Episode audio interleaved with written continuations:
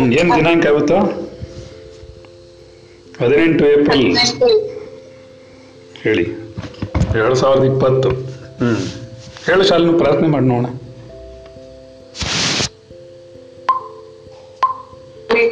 ಅಖಿಲ ಶಾಸ್ತ್ರ ಸುಧಾ ಜಲದೆ ಮಹಿತೋಪನಿಷತ್ ಕಥಿತಾರ್ಥನಿದೆ ಹೃದಯೇ ಕಲಯೇ ವಿಮಲಂ ಶರಣಂ ಭವ ಶಂಕರ ದೇಶಿಕ ಮೇ ಶರಣಂ ಭವ ಶಂಕರ ದೇಶಿಕ ಮೇ ಶರಣಂ ಭವ ಶಂಕರ ದೇಶಿಕ ಮೇ ಶರಣಂ. ಎಲ್ಲವೂ ಪ್ರಾರಬ್ಧದಂತೆ ನಡೆಯುತ್ತದೆ. ನನ್ನ ಪ್ರಾರಬ್ಧವೂ ಕೂಡ ನನ್ನ ಆಧ್ಯಾತ್ಮಿಕ ಉನ್ನತಿಗಾಗಿ. ಆತ್ಮನಂದೇ ಸತ್ಯ, ಜಗತ್ತೆಲ್ಲವೂ ಮಿಥ್ಯ. ಈ ಜಗತ್ತಿನಲ್ಲಿ ಕಣ್ಣಿಗೆ ಕಾಣುವುದೆಲ್ಲವೂ ಹುಸಿ. ನಾನು ಈ ಜೀವಾತ್ಮನ ಎದುರಿಗೆ ಕಾಣುವ ಸುಖ ದುಃಖಗಳೆಲ್ಲವೂ ನಿರಂತರವಲ್ಲ, ಅದು ಬದಲಾವಣೆಯಾಗುತ್ತಲೇ ಇರುತ್ತದೆ. ಆತ್ಮನ ಹಿತವಚನಗಳು ಈ ಜೀವಾತ್ಮನ ಆಧ್ಯಾತ್ಮಿಕ ಉನ್ನತಿಗಾಗಿ. ಆತ್ಮನ್ ನಮೋ ನಮಃ. ಎಲ್ಲ ಜೀವಾತ್ಮನಿಗೂ ನಮೋ ನಮಃ. ಯಾರು ಬರ್ಬೇಕು? ಆತ್ಮನ ನಮೋ ನಮಃ. ಎಲ್ಲ ಜೀವಾತ್ಮಗಳಿಗೆ ನಮೋ ನಮಃ. ಸರಿ, ವೆಂಕಟೇಶ್ ಬರಲ್ವಾ ಇವತ್ತು? ಮಚಿ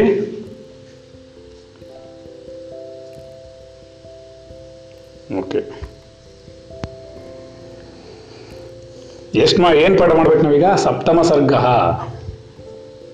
ಏನಿದು? ಯುಗ ವಾಸಿಷ್ಠ. ಸರಿನಾ?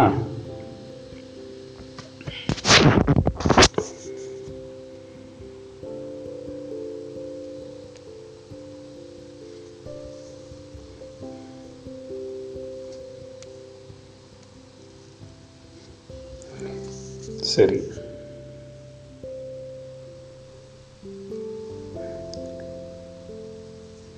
ವಾಲ್ಮೀಕಿ ಹೇಳ್ತಾನೆ 7ನೇ ಸರ್ಗ, ಸಪ್ತಮ ಸರ್ಗ 7ನೇ ಸರ್ಗ. ವಾಲ್ಮೀಕಿ ಉವಾಚ. ವಾಲ್ಮೀಕಿ ಹೇಳಿದನು, ಆ ರಾಜಸಿಂಹನ ಅದ್ಭುತವೂ ವಿಸ್ತಾರವೂ ಆದ ಮಾತನ್ನು ಕೇಳಿ ಸಂತೋಷಪಟ್ಟು ಮಹಾ ತೇಜಸ್ವಿಯಾದ ಆ ವಿಶ್ವಾಮಿತ್ರನು ಹೀಗೆ ಹೇಳಿದನು. ಮಹಾವಂಶದಲ್ಲಿ ಹುಟ್ಟಿದವನು ವಸಿಷ್ಠನ ಶಿಷ್ಯನೂ ಆದ ಎಲೈ ರಾಜ ಶಾರ್ದೂಲನೇ, ಹೀಗೆ ನೀವು ಹೇಳುವುದು ತಕ್ಕದ್ದೇ ಸರಿ. ನನ್ನ ಮನಸ್ಸಿನಲ್ಲಿರುವುದೇನು ಎಂಬುದನ್ನು ನಾನು ಹೇಳುವೆನು, ಅದನ್ನು ಮಾಡುವುದೇ ಬಿಡುವುದೇ ಎಂಬುದನ್ನು ಎಲೈ ರಾಜ ಶಾರ್ದೂಲನೇ ನೀನು ಗೊತ್ತು ಮಾಡು. ಧರ್ಮವನ್ನು ಪಾಲಿಸು. ನಾನು ಒಂದು ಸಿದ್ಧಿಗಾಗಿ ಒಂದು ಧರ್ಮವನ್ನು ಆಚರಿಸುತ್ತಿರುವೆನು. ಎಲೈ ಪುರುಷಶ್ರೇಷ್ಠನೇ, ಆ ನನ್ನ ಧರ್ಮಕ್ಕೆ ಘೋರ ರಾಕ್ಷಸರು ವಿಘ್ನವನ್ನು ಮಾಡುತ್ತಿರುವರು. ಯಾವಾಗ ನಾನು ಯಜ್ಞ ಮಾಡಿ ದೇವಕುಲವನ್ನು ಪೂಜಿಸಬೇಕೆಂದು ಆರಂಭಿಸುವೆನೋ ಆಗಲೆಲ್ಲ ನನ್ನ ಯಜ್ಞಕ್ಕೆ ಈ ನೀಚರು ವಿಘ್ನವಾಗುವರು.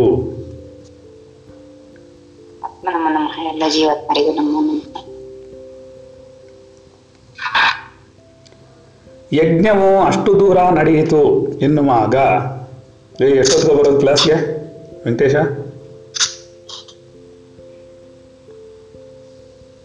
ನೋಡೋಣ, ಮಾತಾಡಲಿಲ್ಲ. ವೆಂಕಟೇಶ, ಎಷ್ಟೊತ್ತು ಬರೋ ಸ್ಕೂಲ್ಗೆ?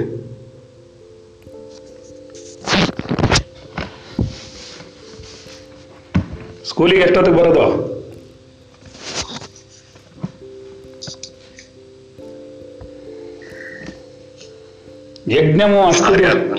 ಯಜ್ಞವು ಅಷ್ಟು ದೂರ ನಡೆಯಿತು ಎನ್ನುವಾಗ ಆ ರಾಕ್ಷಸ ನಾಯಕರು ಮಾಂಸ ರುಧಿರಗಳನ್ನು ಯಜ್ಞ ಭೂಮಿಯಲ್ಲಿ ಚೆಲ್ಲಿ ಯಾಗವನ್ನು ಕೆಡಿಸುವರು.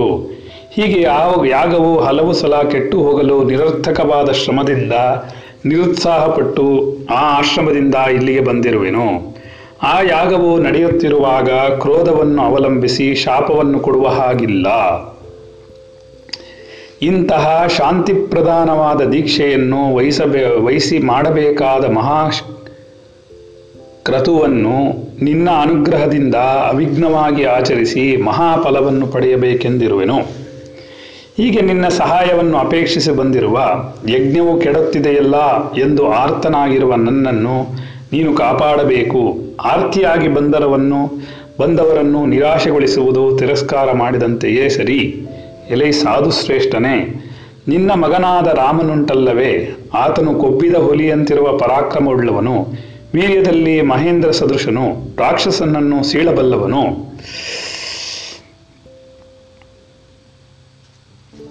ಎಲೆ ರಾಜಶ್ರೇಷ್ಠನೇ, ನೀನು ಆ ನಿನ್ನ ಹಿರಿಯ ಮಗನಾದ ರಾಮನನ್ನು ನನಗೆ ಕೊಡು. ಆತನ ಅಮೋಘ ಪರಾಕ್ರಮನು, ಕಾಕಪಕ್ಷಧಾರನಾದ ಆತನು ಶೂರನು. ಕಾಕಪಕ್ಷಧಾರನಾದ ಅಂದ್ರೇನು? ಇದ್ಯಾವುದಿದು?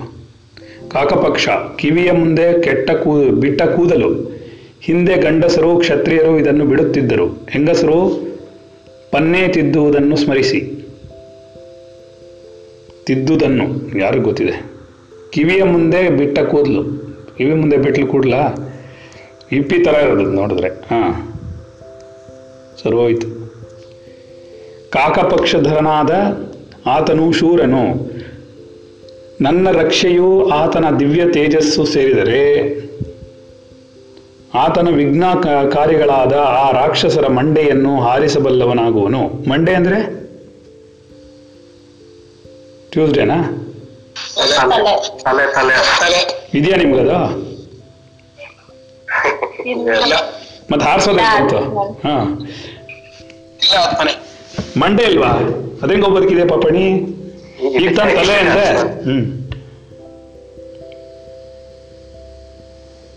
ಯಾರು ಬರ್ತಾ ಇದ್ರೆ ಹೋಗ್ತಾ ಇದ್ರೆ ಬರ್ತಾ ಇದ್ರೆ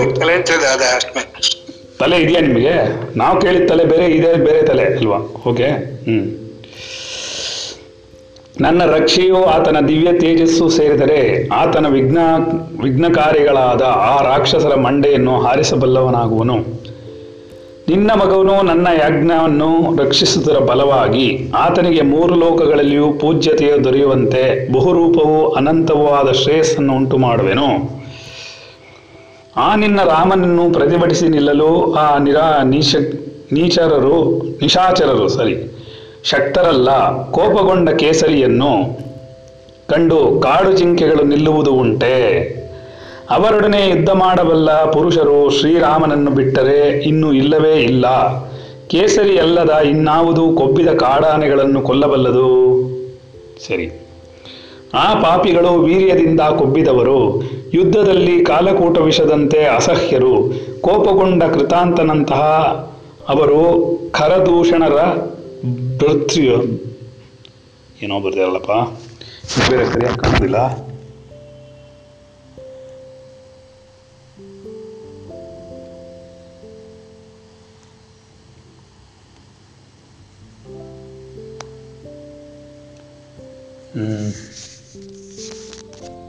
ಒಂದು ನಿಮಿಷ ಇರಿ. ಹಾಂ, ಇವಾಗ ಬಂತು.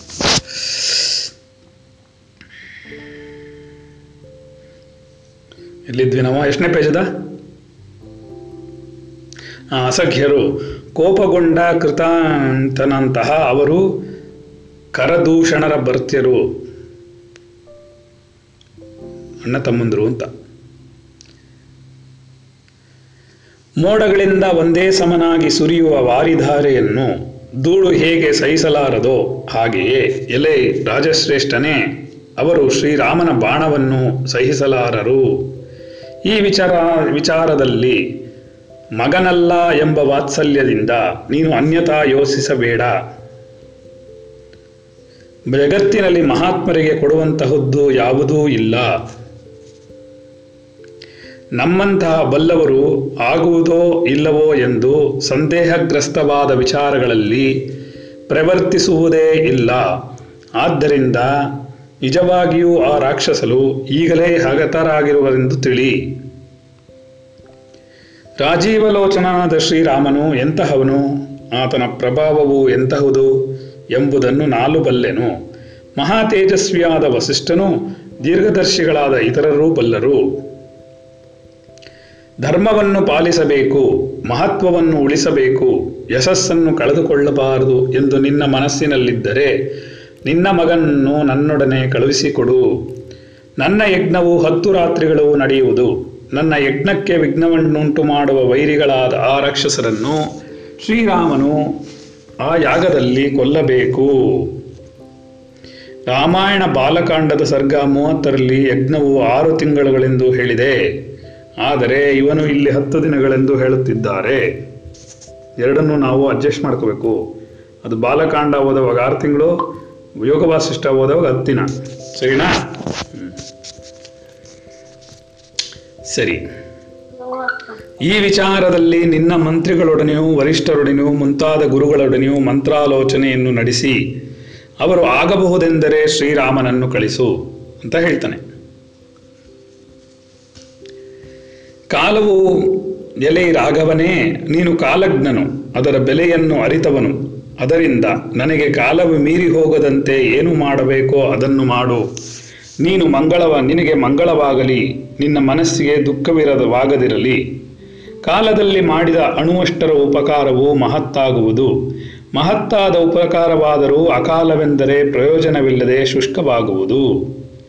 ಏನಂಗಂದ್ರೆ ಅರ್ಥ ಯಾರಾದರೂ ಹೇಳಿ ನೋಡೋಣ. ಕಾಲದಲ್ಲಿ ಮಾಡಿರುವ ಅಣುವಷ್ಟರ ಉಪಕಾರವು ಮಹತ್ತಾಗುವುದು ಏನಂಗಂದ್ರೆ ಯಾರು ಹೇಳ್ತೀರಾ? ಯಾರು ಇಲ್ವಾ? ಎಲ್ಲ ಬೆಳಗ್ಗೆ ಆನ್ ಮಾಡ್ಕೊಂಡು ನಿದ್ದೆ ಮಾಡ್ತಾರ? ಯಾರು ಹೇಳಕ್ ಪ್ರಯತ್ನ ಪಡ್ತಾರೆ?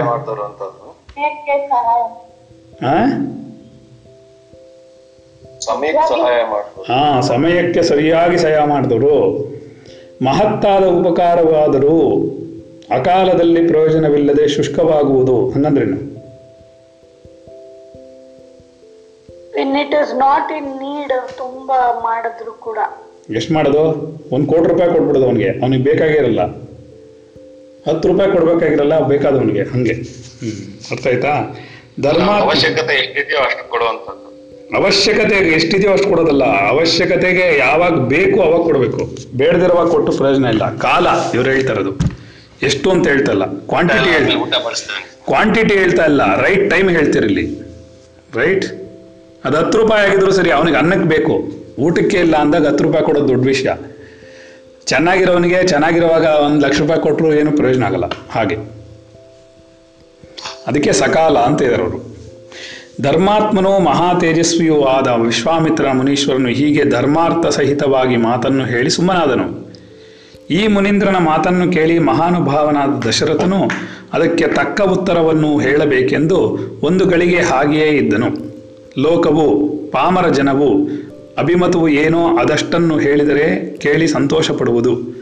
ಬುದ್ಧಿವಂತನಾದವನಿಗೆ ಮಾತ್ರ ಯುಕ್ತಾಯುಕ್ತಿಯು ಹೇಳದಿದ್ದರೆ ತೃಪ್ತಿಯಾಗುವುದಿಲ್ಲ. ಇತ್ಯರ್ಷೇ ಶ್ರೀ ವಸಿಷ್ಠ ರಾಮಾಯಣೆ ವಾಲ್ಮೀಕಿರ್ಮೆ ವೈರಾಗ್ಯ ಪ್ರಕರಣೆ ವಿಶ್ವಾಮಿತ್ರ ವಾಕ್ಯಂ ನಾಮ ಸಪ್ತಮ ಸರ್ಗ. ಸರಿ, ಮುಂದಕ್ಕೆ ಹೋಗೋಣ. ಮುಂದಿಂದೇನು?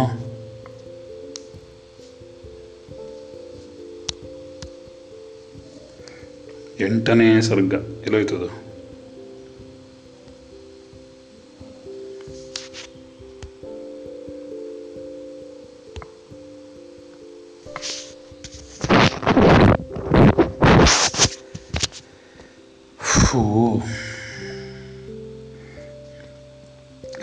ಡಿಸೈನ್ ಆಗಿ ತೆಗಿತಾಳೆ ಫೋಟೋನ. ಫೋಟೋಗ್ರಾಫರ್ ಆಗಿದ್ಲ ಅವಳು ಹೋದ ಜನದಲ್ಲಿ. ಹೌದೇನೆ ಮಂಜುಳಾ?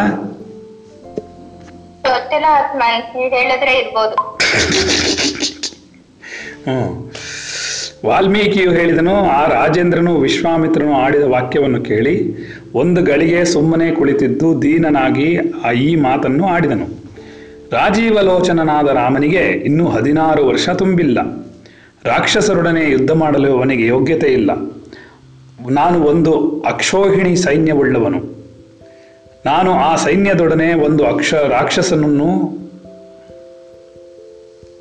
ಕಾದುವೆನು. ಹಂಗಂದ್ರೇನು? ಕೊಡುವೆನು. ಅಯ್ಯೋ ಈಶ್ವರ, ಏನೋ ಆಗಿದೆ ಇದು ಪುಸ್ತಕ. ಈ ನನ್ನ ಸೈನಿಕರು ಶೂರರು, ಮಂತ್ರಗಳನ್ನು ಬಲ್ಲವರು. ಧನುಷ್ಪಾಣಿಯಾಗಿ ನಾನು ರಣರಂಗದಲ್ಲಿ ಇವರ ನಾಯಕನಾಗುವೆನು. ಈ ವೀರರೊಡನೆ ನಾನು ಮಹೇಂದ್ರನೇ ಮೊದಲಾದವರೊಡನೆ ಬೇಕಾದರೂ ಕೇಸರಿಯ ಕೈಗಳೊಂದಿಗೆ ಕಾದುವಂತೆ ಕಾದಬಲ್ಲೆನು. ಅಂದ್ರೆ ಕಾದೋದು ಅಂದ್ರೆ ಯುದ್ಧ ಮಾಡೋದು. ಅಯ್ಯೋ ಅಯ್ಯೋ ಏನು ಇಷ್ಟೊಂದು ಕನ್ನಡ ಕಲ್ತ್ಬಿಟ್ಲಿವಳು ಪುಸ್ತಕ ಓದಿದ ಮೇಲೆ. ಹಾಂ, ರಾಮನಿನ್ನು ಹುಡುಗನು, ಯುದ್ಧಗಳಲ್ಲಿ ಬಲಾಬಲಗಳನ್ನು ಅರಿಯದವನು, ಅಂತಃಪುರವನ್ನು ಬಿಟ್ಟು ಯಾವ ರಣಭೂವಿಯನ್ನು ಕಂಡವನಲ್ಲ. ಏನು ಅಂತಃಪುರದಲ್ಲಿ ಏನು ಮಾಡ್ತಿದ್ದಾಮ? ನಾವು ಹಿಂದಿನ ಕಾಲದಲ್ಲಿ ಅಂತಃಪುರ ಅಂದರೆ ಬರೀ ರಾಣಿ ರಾಜ ವಾಸ ಮಾಡ್ತಿದ್ದ ಜಾಗ, ಏನೋ ಬೆಡ್ರೂಮ್ ಅಂದ್ಕೊಂಡಿದ್ವಿ. ಇಲ್ಲಿ ನೋಡಿದ್ರೆ ಅಂತಃಪುರ ಅಂದರೆ ಇವು ಮಕ್ಕಳಿಗೂ ಹೇಳ್ತಾ ಇದ್ದಾರೆ ಅವರು. ಸರಿ. ಉತ್ತಮವಾದ ಶಸ್ತ್ರಗಳನ್ನು ಪಡೆದಿಲ್ಲ, ಯುದ್ಧ ವಿಶಾರದನಲ್ಲ, ಶರಕೋಟಗಳ ಅಸ್ತ್ರಗಳನ್ನು ಬಲ್ಲವನಲ್ಲ, ಸಮರ ಭೂಮಿಗಳಲ್ಲಿ ನುರಿತವನಲ್ಲ, ಹೂವಿನ ತೋಟಗಳಲ್ಲಿ, ನಗರೋಪವನಗಳಲ್ಲಿ, ಉದ್ಯಾನವನಕುಂಜಗಳಲ್ಲಿ ನಡೆಯುವ ಕೃತ್ರಿಮ ಯುದ್ಧಗಳನ್ನು ಕೂಡ ಒಂದೆರಡು ಸಲ ಮಾತ್ರ ನೋಡಿರುವವನು. ಕೃತ್ರಿಮ ಯುದ್ಧಗಳು ಅಂದ್ರೇನು? ಹೂವಿನ ತೋಟಗಳಲ್ಲಿ, ನಗರೋಪವನಗಳಲ್ಲಿ, ಉದ್ಯಾನವನಕುಂಜಗಳಲ್ಲಿ ನಡೆಯುವ ಕೃತ್ರಿಮ ಯುದ್ಧಗಳು ಅಂದ್ರೇನು? ಒಂದೆರಡು ಸಲ ಮಾತ್ರ ನೋಡಿರುವನು. ಏನಂಗಂದ್ರೆ ಹಲೋ, ಏಯ್ ಮಾತಿನಲ್ಲಿ ಯುದ್ಧ ಮಾಡ್ತಾರೇನ? ಕೃತ್ರಿಮ ಯುದ್ಧ ಅಂದ್ರೆ, ಏನೋ ಡೆಮೋ ಯುದ್ಧ, ಡೆಮಾನ್ಸ್ಟ್ರೇಷನ್.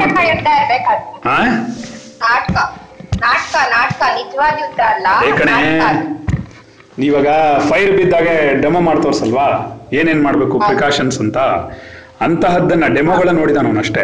ಅದನ್ನು ಕೂಡ ಒಂದೆರಡು ಸಲ ಮಾತನಾಡಿದನು ಪಾಪ. ಯುದ್ಧ ಅಂದ್ರೇನು, ಹೇಗೆ ಯುದ್ಧವನ್ನು ಮಾಡಬೇಕು ಅದೆಲ್ಲ ಅವನಿನ್ನು ಕಲ್ತಿಲ್ಲ. ಅವನು 16 ವರ್ಷ ರಾಮನಿಗೆ ಅಂತ ಹೇಳ್ತಾನೆ ಅವನು.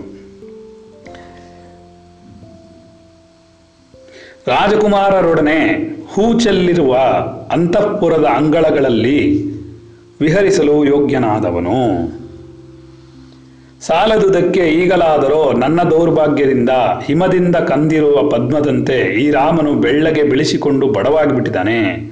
ಅವನು ಹುಷಾರಾಗಿಲ್ವಲ್ಲ, ಏನೋ ಆಗಿದೆಯಲ್ಲ ಅವನಿಗೆ. ಏನಾಗಿದೆ ಅಂತ ಗೊತ್ತಾಗ್ತಲ್ಲ ಅವ್ರಿಗೆ, ರಾಮನಿಗೆ ಏನಾಯಿತು ಅಂತ. ಊಟ ಮಾಡುವುದಿಲ್ಲ, ಮನೆಯಲ್ಲಿಯೂ ಆಟವಾಡುವುದಿಲ್ಲ, ಏನೋ ಅಂತಃಖೇದದಿಂದ ಪರಿತಪಿಸುತ್ತಾ ಸುಮ್ಮನೆ ಕುಳಿತಿರುವನು ಅಂತ ಹೇಳ್ತಾನೆ. ನಾನು, ನನ್ನ ಹೆಂಡತಿಯರು, ನನ್ನ ಆಳುಗಳು ಏನೇನೇ ಮಾಡಿದರೂ ನಮ್ಮ ಪ್ರಯತ್ನಗಳೆಲ್ಲವೂ ಶರತ್ಕಾಲದಲ್ಲಿರುವ ನದಿಗಳಂತೆ ನಿಷ್ಫಲವಾಗಿದೆ. ಏನೋ ಒಂದು ಮನೋರೋಗಕ್ಕೆ ತುತ್ತಾಗಿ ಈ ಹುಡುಗನು ಹೀಗಾಗಿರುವನು.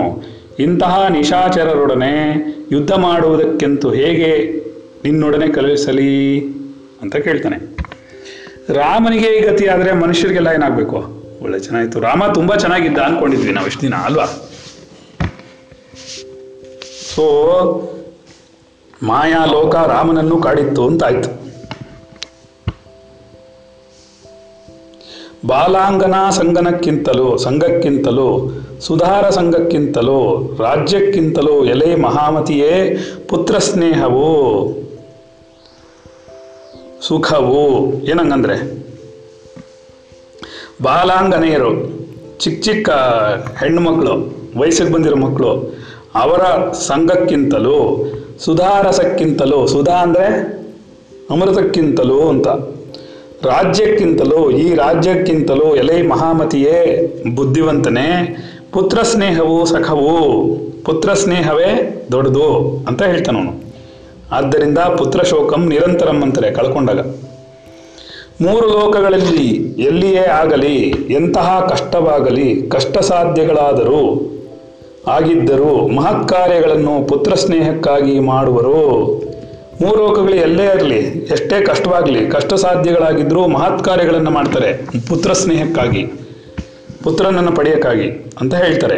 ಪ್ರಾಣಗಳಾಗಲಿ, ಧನವಾಗಲಿ, ಹೆಂಡಿರಾಗಲಿ ಮಾನವರು ಸುಖವಾಗಿ ಬಿಡುವರು, ಆದರೆ ಮಗನನ್ನು ಬಿಡಲಾರರು.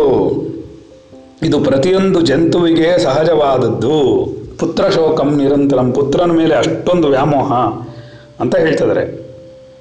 ಪ್ರಾಣಗಳನ್ನೇ ಬಿಟ್ಬಿಡ್ತಾರೆ, ಹಣವನ್ನೇ ಬಿಟ್ಬಿಡ್ತಾರೆ, ಹೆಂಡತಿರನ್ನೇ ಬಿಟ್ಬಿಡ್ತಾರೆ ಮಾನವರು, ಆದರೆ ಸುಖವಾಗಿ ಬಿಟ್ಬಿಡ್ತಾರೆ, ಆರಾಮಾಗಿ ಬಿಟ್ಬಿಡ್ತಾರೆ. ಡೈವರ್ಸ್ ಕೊಟ್ಬಿಡಿ ಅಂದರೆ ಮೊದಲು ಕೊಟ್ಬಿಡ್ತಾರೆ, ಆದರೆ ಮಗನ ಬಿಡು ಅಂದರೆ ಆಗೋದಿಲ್ಲ. ಇದು ಪ್ರತಿಯೊಂದು ಜಂತುವಿಗೂ ಸಹಜವಾಗಿದೆ ಅಂತ ಹೇಳ್ತದೆ ನಾನು. ಆ ರಾಕ್ಷಸರು ಕ್ರೂರಕರ್ಮಿಗಳು, ಕೂಟ, ಅನ್ಯಾಯ, ಯುದ್ಧ ವಿಶಾರದರು, ಅನ್ಯಾಯ ಮಾಡುವಂತಹ ಯುದ್ಧ ಮಾಡುವವರು.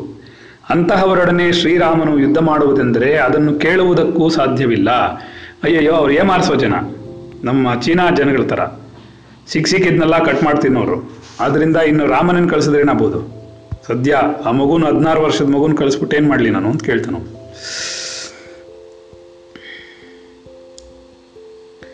ನಾನು ಬದುಕಬೇಕೆಂದಿದ್ದರೆ ರಾಮನನ್ನು ಬಿಟ್ಟು ಒಂದು ಗಳಿಗೆಯೂ ಬದುಕಿರಲಾರೆನು, ಅದರಿಂದ ನೀನು ರಾಮನನ್ನು ಕರೆದುಕೊಂಡು ಹೋಗಬಾರದು ಅಂತ ಹೇಳ್ಬಿಡ್ತಾನೆ.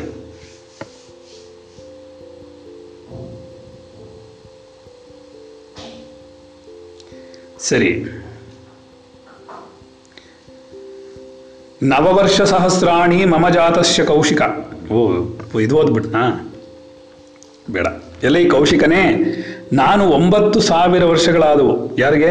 ದಶರಥನಿಗೆ 9,000 ವರ್ಷಗಳಾಗಿದೆಯಂತೆ. ಅಯ್ಯಯ್ಯೋ, ಏನು ಮಾಡ್ತಿದ್ದ ಅಷ್ಟೊಂದು ವರ್ಷ ಅವನು ಕೂತ್ಕೊಂಡು?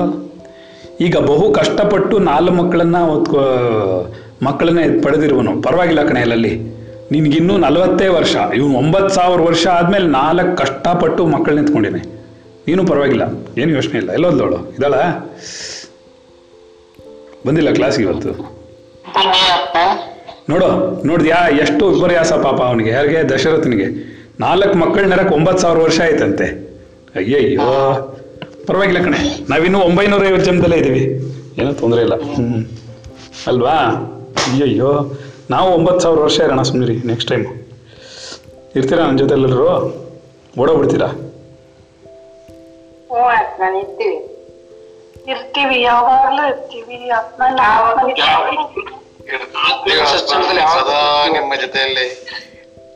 ಎಲೈ ಕೌಶಿಕನೇ, ನನ್ನ 9,000 ವರ್ಷಗಳಾಗಿದೆ ನನಗೆ.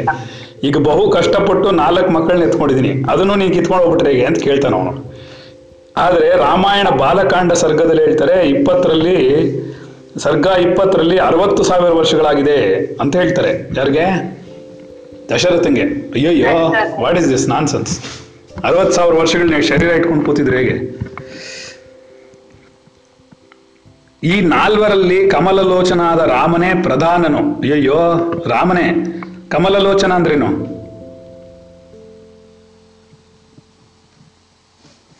ಕಮಲದಂತ ಕಣ್ಣುಳ್ಳವನು ಅಂತ.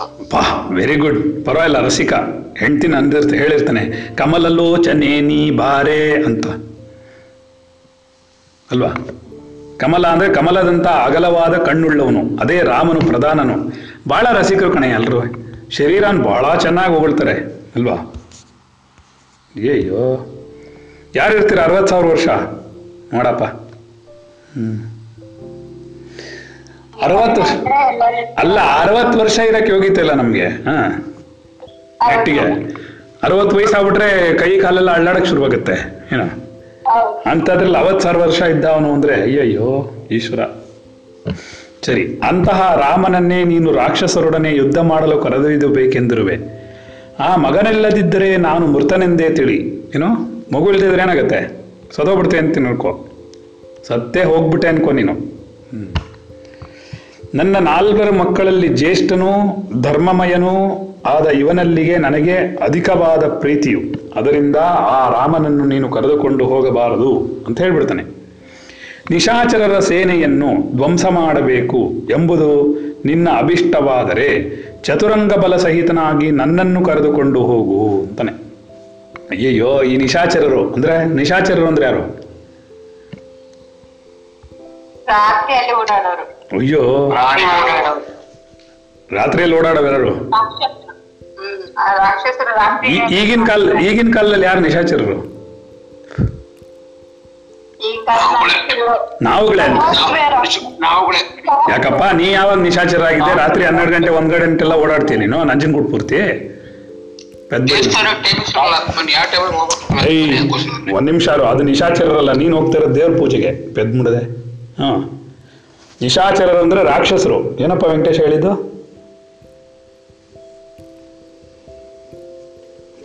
ಕೃತ್ರಿಮವಾಗಿ ಒಬ್ಬೊಬ್ಬರೇ ಒಂಟೊಂಟಿಯಾಗಿ ಹೋಗುವಾಗ ಕೊಲ್ಲವರು ಅಂತ ಏನು? ಹಾಗೇನಾದರೂ ಈ ನಿಶಾಚರರ ಸೇನೆಯನ್ನು ಧ್ವಂಸ ಮಾಡಬೇಕು ಅಂತ ನಿನಗನ್ಸಿದ್ರೆ, ನಿನ್ನದೇ ಅಭಿಷ್ಟವಾದರೆ ನನ್ನ ಚತುರಂಗ ಬಲೆ ಸಮೇತನಾಗಿ ನಾನೇ ಬರ್ತೀನಿ ದಶರಥ ಅಂತ ಹೇಳ್ತಾನೆ ಪಾಪ. ಏನು ಗೊತ್ತಾಯ್ತಾ? ಆ ಮೋಸದಿಂದ ಓಕೆ, ಆ ರಾಕ್ಷಸರ ಬಲವೆಷ್ಟು, ಅವರು ಯಾರ ಮಕ್ಕಳು, ಎಂತಹವರು, ಎಷ್ಟು ಪ್ರಮಾಣವುಳ್ಳವರು, ಅವರು ಯಾರು ಯಾರು ಎಂಬುದನ್ನು ಸ್ಪಷ್ಟವಾಗಿ ಹೇಳು. ನೋಡಿದ್ಯಾ, ಎಷ್ಟೋ ಇದನ್ನೇ ಹೇಳಿದ್ರು. ಯಾವಾಗ್ಲೂ ಯುದ್ಧ ಮಾಡೋರು ಏನ್ ಮಾಡ್ತಾರೆ, ಅಪೋಸಿಷನ್ನ ಸುಮ್ಮನೆ ಅನ್ಕೊಳ್ಳಲ್ಲ. ಏನ್ ಹೇಳು, ವೈರಿಗಳನ್ನ ಸುಮ್ಮನೆ ನೋಡೋದಿಲ್ಲ. ಅವ್ರಿಗೆ ಎಷ್ಟು ಶಕ್ತಿ ಇದೆ, ಅವ್ರು ಯಾರ ಮಕ್ಕಳು, ಏನ್ ಮಾಡ್ತಾರೆ ಏನ್ ಮಾಡಲ್ಲ ಅಂತೆಲ್ಲ ನೋಡ್ತಾ ಇರ್ತಾರೆ. ಸರಿನಾ? ಯಾಕೆ ಭೀಮರಾಜು ಬಂದಿಲ್ಲ? ಎಲ್ಲೋಗಿದ್ದಾನೆ ದಿವ್ಯಾ? ಹಲೋ ದಿವ್ಯಾ, ಏನ್ರೋ ಅರ್ಥ ಆಗ್ತಿದೇನ್ರೋ? ಈ ರಾಕ್ಷಸರ ಬಲ ಎಷ್ಟು? ಏನ್ ಮಾತಾಡೋದೇ ಇಲ್ಲ, ಕಟ್ ಮಾಡ್ತೀನಿ. ಸರಿ, ಅದು ಅಲ್ಲ ದಿವ್ಯಂಗ್ ಹೇಳ್ತಾ ಇರೋದು. ಗಂಡ ಹೆಂಡತಿ ಇಬ್ರು ಆಫ್ ಮಾಡ್ಕೊಂಡ್ ಕೂತಿರೆ. ಸರಿ, ಏನಾಯ್ತು? ನೀವು ನೋಡು, ಒಂದು ಅದಕ್ಕೆ ಅರ್ಥ ಮಾಡ್ಕೋಬೇಕು. ಒಂದು ರಾಕ್ಷಸರ ಬಲ ಎಷ್ಟು, ಯಾರ ಮಕ್ಕಳು, ಎಂತಹವರು, ಎಷ್ಟು ಪ್ರಮಾಣ ಉಳ್ಳವರು, ಯಾರ್ಯಾರವರು, ಅವ್ರಿಗೆಲ್ಲ ಎಷ್ಟು ಶಕ್ತಿ ಇದೆ, ಅವ್ರು ಯಾರ್ಯಾರು. ಅಲೋ, ಕೇಳ್ತಾನೆ ಇದೀನಿ, ಏನೇ ಆನ್ಸರೇ ಮಾಡಲ್ಲ. ನಿಮ್ಮ ಯಜಮಾನ್ರಲ್ಲಿ ಹೋದ್ರು, ತಿರ್ಗಿ ನೋಡು ಆಫ್ ಮಾಡ್ಕೊಂಡ್ಬಿಟ್ಲು.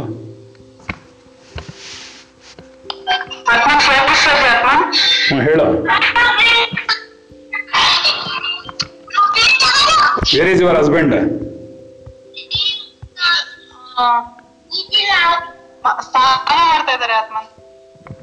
ಕ್ಲಾಸ್ ಮಾಡೋವಾಗ ಯಾವ ಸ್ನಾನ ಅರ್ಥ ಆಗ್ಲಿಲ್ಲ ನನಗೆ.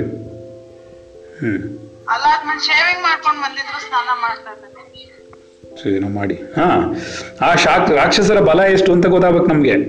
ಯಾರ ಮಕ್ಕಳು ಇರ್ಬೇಕು, ಎಂತಹವರು, ಯಾರ್ಯಾರವರು, ಏನೆಲ್ಲ ಮಾಡ್ತಾರೆ ಅನ್ನೋದೆಲ್ಲ ಗೊತ್ತಾಗ್ಬೇಕು. ಒಬ್ಬ ಬುದ್ಧಿವಂತನಾದವನು ಏನ್ ಮಾಡ್ತಾನೆ ಅಂತಂದ್ರೆ, ಅವರ ಬಲ ಎಷ್ಟು ಅಂತ ನೋಡ್ತಾನೆ. ಏನೋ ಅವರ ಬಲಕ್ಕೆ ತಕ್ಕಂತೆ ಒಬ್ಬ ಯುದ್ಧ ಮಾಡೋನು ಹೇಗಿರ್ಬೇಕು.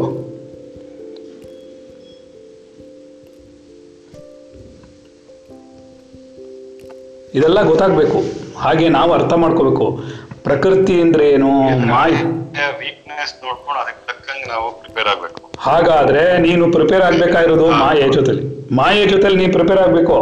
ಅದ್ರ ವೀಕ್ನೆಸ್ ಗೊತ್ತಾಗ್ಬೇಕು, ಅದು ಏನೇನ್ ಮಾಡುತ್ತೆ ಅಂತ ಗೊತ್ತಾಗ್ಬೇಕು, ಯಾರನ್ನ ಹಿಡಿದಿಡುತ್ತೆ ಅಂತ ಗೊತ್ತಾಗ್ಬೇಕು. ಅದ್ರ ಶತ್ರುವ ಎಷ್ಟು, ನಮ್ಗೆ ಶತ್ರು ಮಾಯೆ. ಆಧ್ಯಾತ್ಮಿಕದಲ್ಲಿ ಆ ಮಾಯೇನೆ ನಮ್ಮನ್ನ ಗೋಳೈಕೋತಾ ಇರೋದು. ಆದ್ರಿಂದ ಇದನ್ನೆಲ್ಲ ಅವ್ನು ಕೇಳ್ತಾನೆ ಯಾರನ್ನ. ಅಯ್ಯೋ ಅಪ್ಪ, ನಾವು ಬಂದ್ಬಿಡ್ತೀವಿ ಸರಿ. ಇದೆಲ್ಲ ಯಾವ ಥರ ನೀವು ಕೇಳಿದ್ದೀರಾ ನಮ್ಮ ಗುರುಗಳ ಹತ್ರ? ನಾವು ಹೇಗೆ ಇದೆಲ್ಲ ಕಾದಾಡೋದು, ಯಾರು ನಾವು ಕಾದಾಡಬೇಕು, ಯಾರ ಜೊತೆ ಯುದ್ಧ ಮಾಡಬೇಕು, ನಾವು ಯಾವುದರ ಮನಸ್ಸು, ಯಾವ ವಿಷಯದ ಬಗ್ಗೆ ಯುದ್ಧ ಮಾಡಬೇಕು, ಯಾವ್ಯಾರ ಪ್ರಶ್ನೆ ಕೇಳಿದಿರಾ ಇದುವರೆಗೂ? ಇದೆಲ್ಲ ಕೇಳದೆ ಇದ್ರೆ ಹೆಂಗೆ ನೀವು ಕಲ್ತ್ಕೊಳ್ಳೋದು? ಮತ್ತೆ ಕೇಳಬೇಕು ಅಂತ ಗೊತ್ತಾಗೋದಿಲ್ವಾ? ಮತ್ತೆ ಆಮೇಲೆ ಒದ್ದಾಡೋದು ಹೇಗೆ ನೀನು ಮಾಯೆ ಜೊತೆಲಿ? ಅದಕ್ಕೆ ಶಕ್ತಿ ತುಂಬ್ಕೊಂಡ್ಬಿಡ್ವಾ, ವಿಲ್ ಪವರ್ ಬೇಡ್ವಾ, ಅದನ್ನ ಬಿಟ್ಟು ಆಚೆ ಬರೋದು ಬೇಡ್ವಾ? ಮತ್ತೆ ಅದನ್ನ ಕೇಳ್ಬೇಕು. ಮತ್ತೆ ಯಾವಾಗ ಕೇಳೋದು? ಮುಂದಿನ ಜನ್ಮದಲ್ಲ, ಮಧ್ಯಾಹ್ನ ಕೇಳ್ಬಿಡ್ತೀರಾ? ಪರ ಇಲ್ವೇ? ಅಯ್ಯೋ.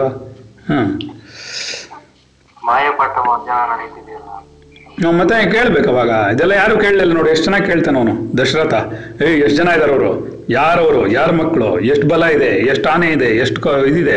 ಹಾಗೆ ನೀವು ಕೇಳ್ಬೇಕು, ಮಾಯೆ ಅಂದ್ರೇನು, ಮಾಯೆಗೆ ಎಷ್ಟು ಬಲ ಇದೆ, ಯಾವ ರೀತಿಲಿ ಟ್ಯಾಕಲ್ ಮಾಡಬೇಕು, ಯಾವ ರೀತಿಲಿ ಮಾಡಬೇಕು. ಅದಕ್ಕೆ ಇವತ್ತು ಹೇಳಿದಾರಲ್ಲ ಸ್ಟೇಟಸ್ ಅಲ್ಲಿ ಏನಂತ, ನೀನು ಹಂಗೆಲ್ಲ ಬಿಡಿಸ್ಕೊಂಡು ಹೋಗಕ್ಕಾಗಲ್ಲ ಮಾಯೇನಾ. ನೀನೇನು ಮಾಡ್ಬೇಕು, ಅದಕ್ಕೆ ಪ್ರಾರಬ್ಧದಂತ ನಡೆಯೋದು ಕಲಿಬೇಕು. ಡ್ಯಾನ್ಸ್ ಮಾಡಬೇಕು, ಡ್ಯಾನ್ಸ್ ಮಾಡಿಸ್ತಾ ಇದ್ದಾರೆ ಇವತ್ತು ಅಲ್ವಾ? ಸರಿ, ಈ ಮೋಸದಿಂದ ಯುದ್ಧ ಮಾಡುವ ರಾಕ್ಷಸರೊಡನೆ ರಾಮನೇನು ಮಾಡಬೇಕು? ನನ್ನ ಮಕ್ಕಳಾದರೂ ಏನಾಗಲ್ಲ, ಏನು ಮಾಡಬೇಕು? ಸರಿ, ನಾನೇ ಆಗಲಿ ಏನು ಮಾಡಬೇಕು ಅಂತ ಹೇಳು ಅಂತಾನೆ. ರಾಕ್ಷಸು ವೀರ್ಯದಿಂದ ಕೊಬ್ಬಿರುವವರಲ್ಲವೇ, ಆ ದುರ್ಬುದ್ಧಿಗಳೊಡನೆ ಮಹಾ ರಣದಲ್ಲಿ ನಿಂತು ಕಾದುವುದೆಂತು, ಇದೆಲ್ಲವನ್ನೂ ನೀನೇ ನನಗೆ ಹೇಳು ಅಂತನವನು. ಏನೇನು ಮಾಡಬೇಕು, ಯಾವ ರೀತಿಲಿ ಮಾಡಬೇಕು ಅಂತೆಲ್ಲ ನೀ ಹೇಳು, ಅವಾಗ ನಾವು ಪ್ಲ್ಯಾನ್ ಮಾಡ್ಕೊಂಡು ಬರ್ತೀವಿ ನಮ್ಮ ಯುದ್ಧ ಸಮೇತ. ಹಾಗೆ ಏನು ಮಾಡಬೇಕು ಅಂತಲೇ ಗೊತ್ತಿಲ್ಲದೆ ನೀವು ಬಂದ್ಬಿಟ್ಟು ಮಾಯ ಮುಂತೆ ಫೈಟ್ ಮಾಡೋಕ್ಕೆ ಶುರು ಮಾಡಿದ್ರೆ ಅದು ನಿಮ್ಮನ್ನು ತಿನ್ಕೊಂಡು ಓಡೋಗ್ಬಿಡುತ್ತೆ, ಏನೋ ಎಳ್ಕೊಂಡು ಹೋಗ್ಬಿಡುತ್ತೆ, ಆಕರ್ಷಣೆಗೊಳಪಡಿಸ್ಬಿಟ್ಟು. ಹೌದಲ್ವಾ? ವಿಶ್ರವಸ್ತಿನ ಮಗನೂ ಕುಬೇರನ ತಮ್ಮನೂ ಆದ ರಾವಣನೆಂಬ ಮಹಾವೀರನಾದ ರಾಕ್ಷಸನುಂಟು ಎಂದು ಕೇಳಿರುವೆವು. ಅಯ್ಯೋ ರಾವಣ ಅಂತಾನೆ ಇದೆ ಲೆಕ್ಕ.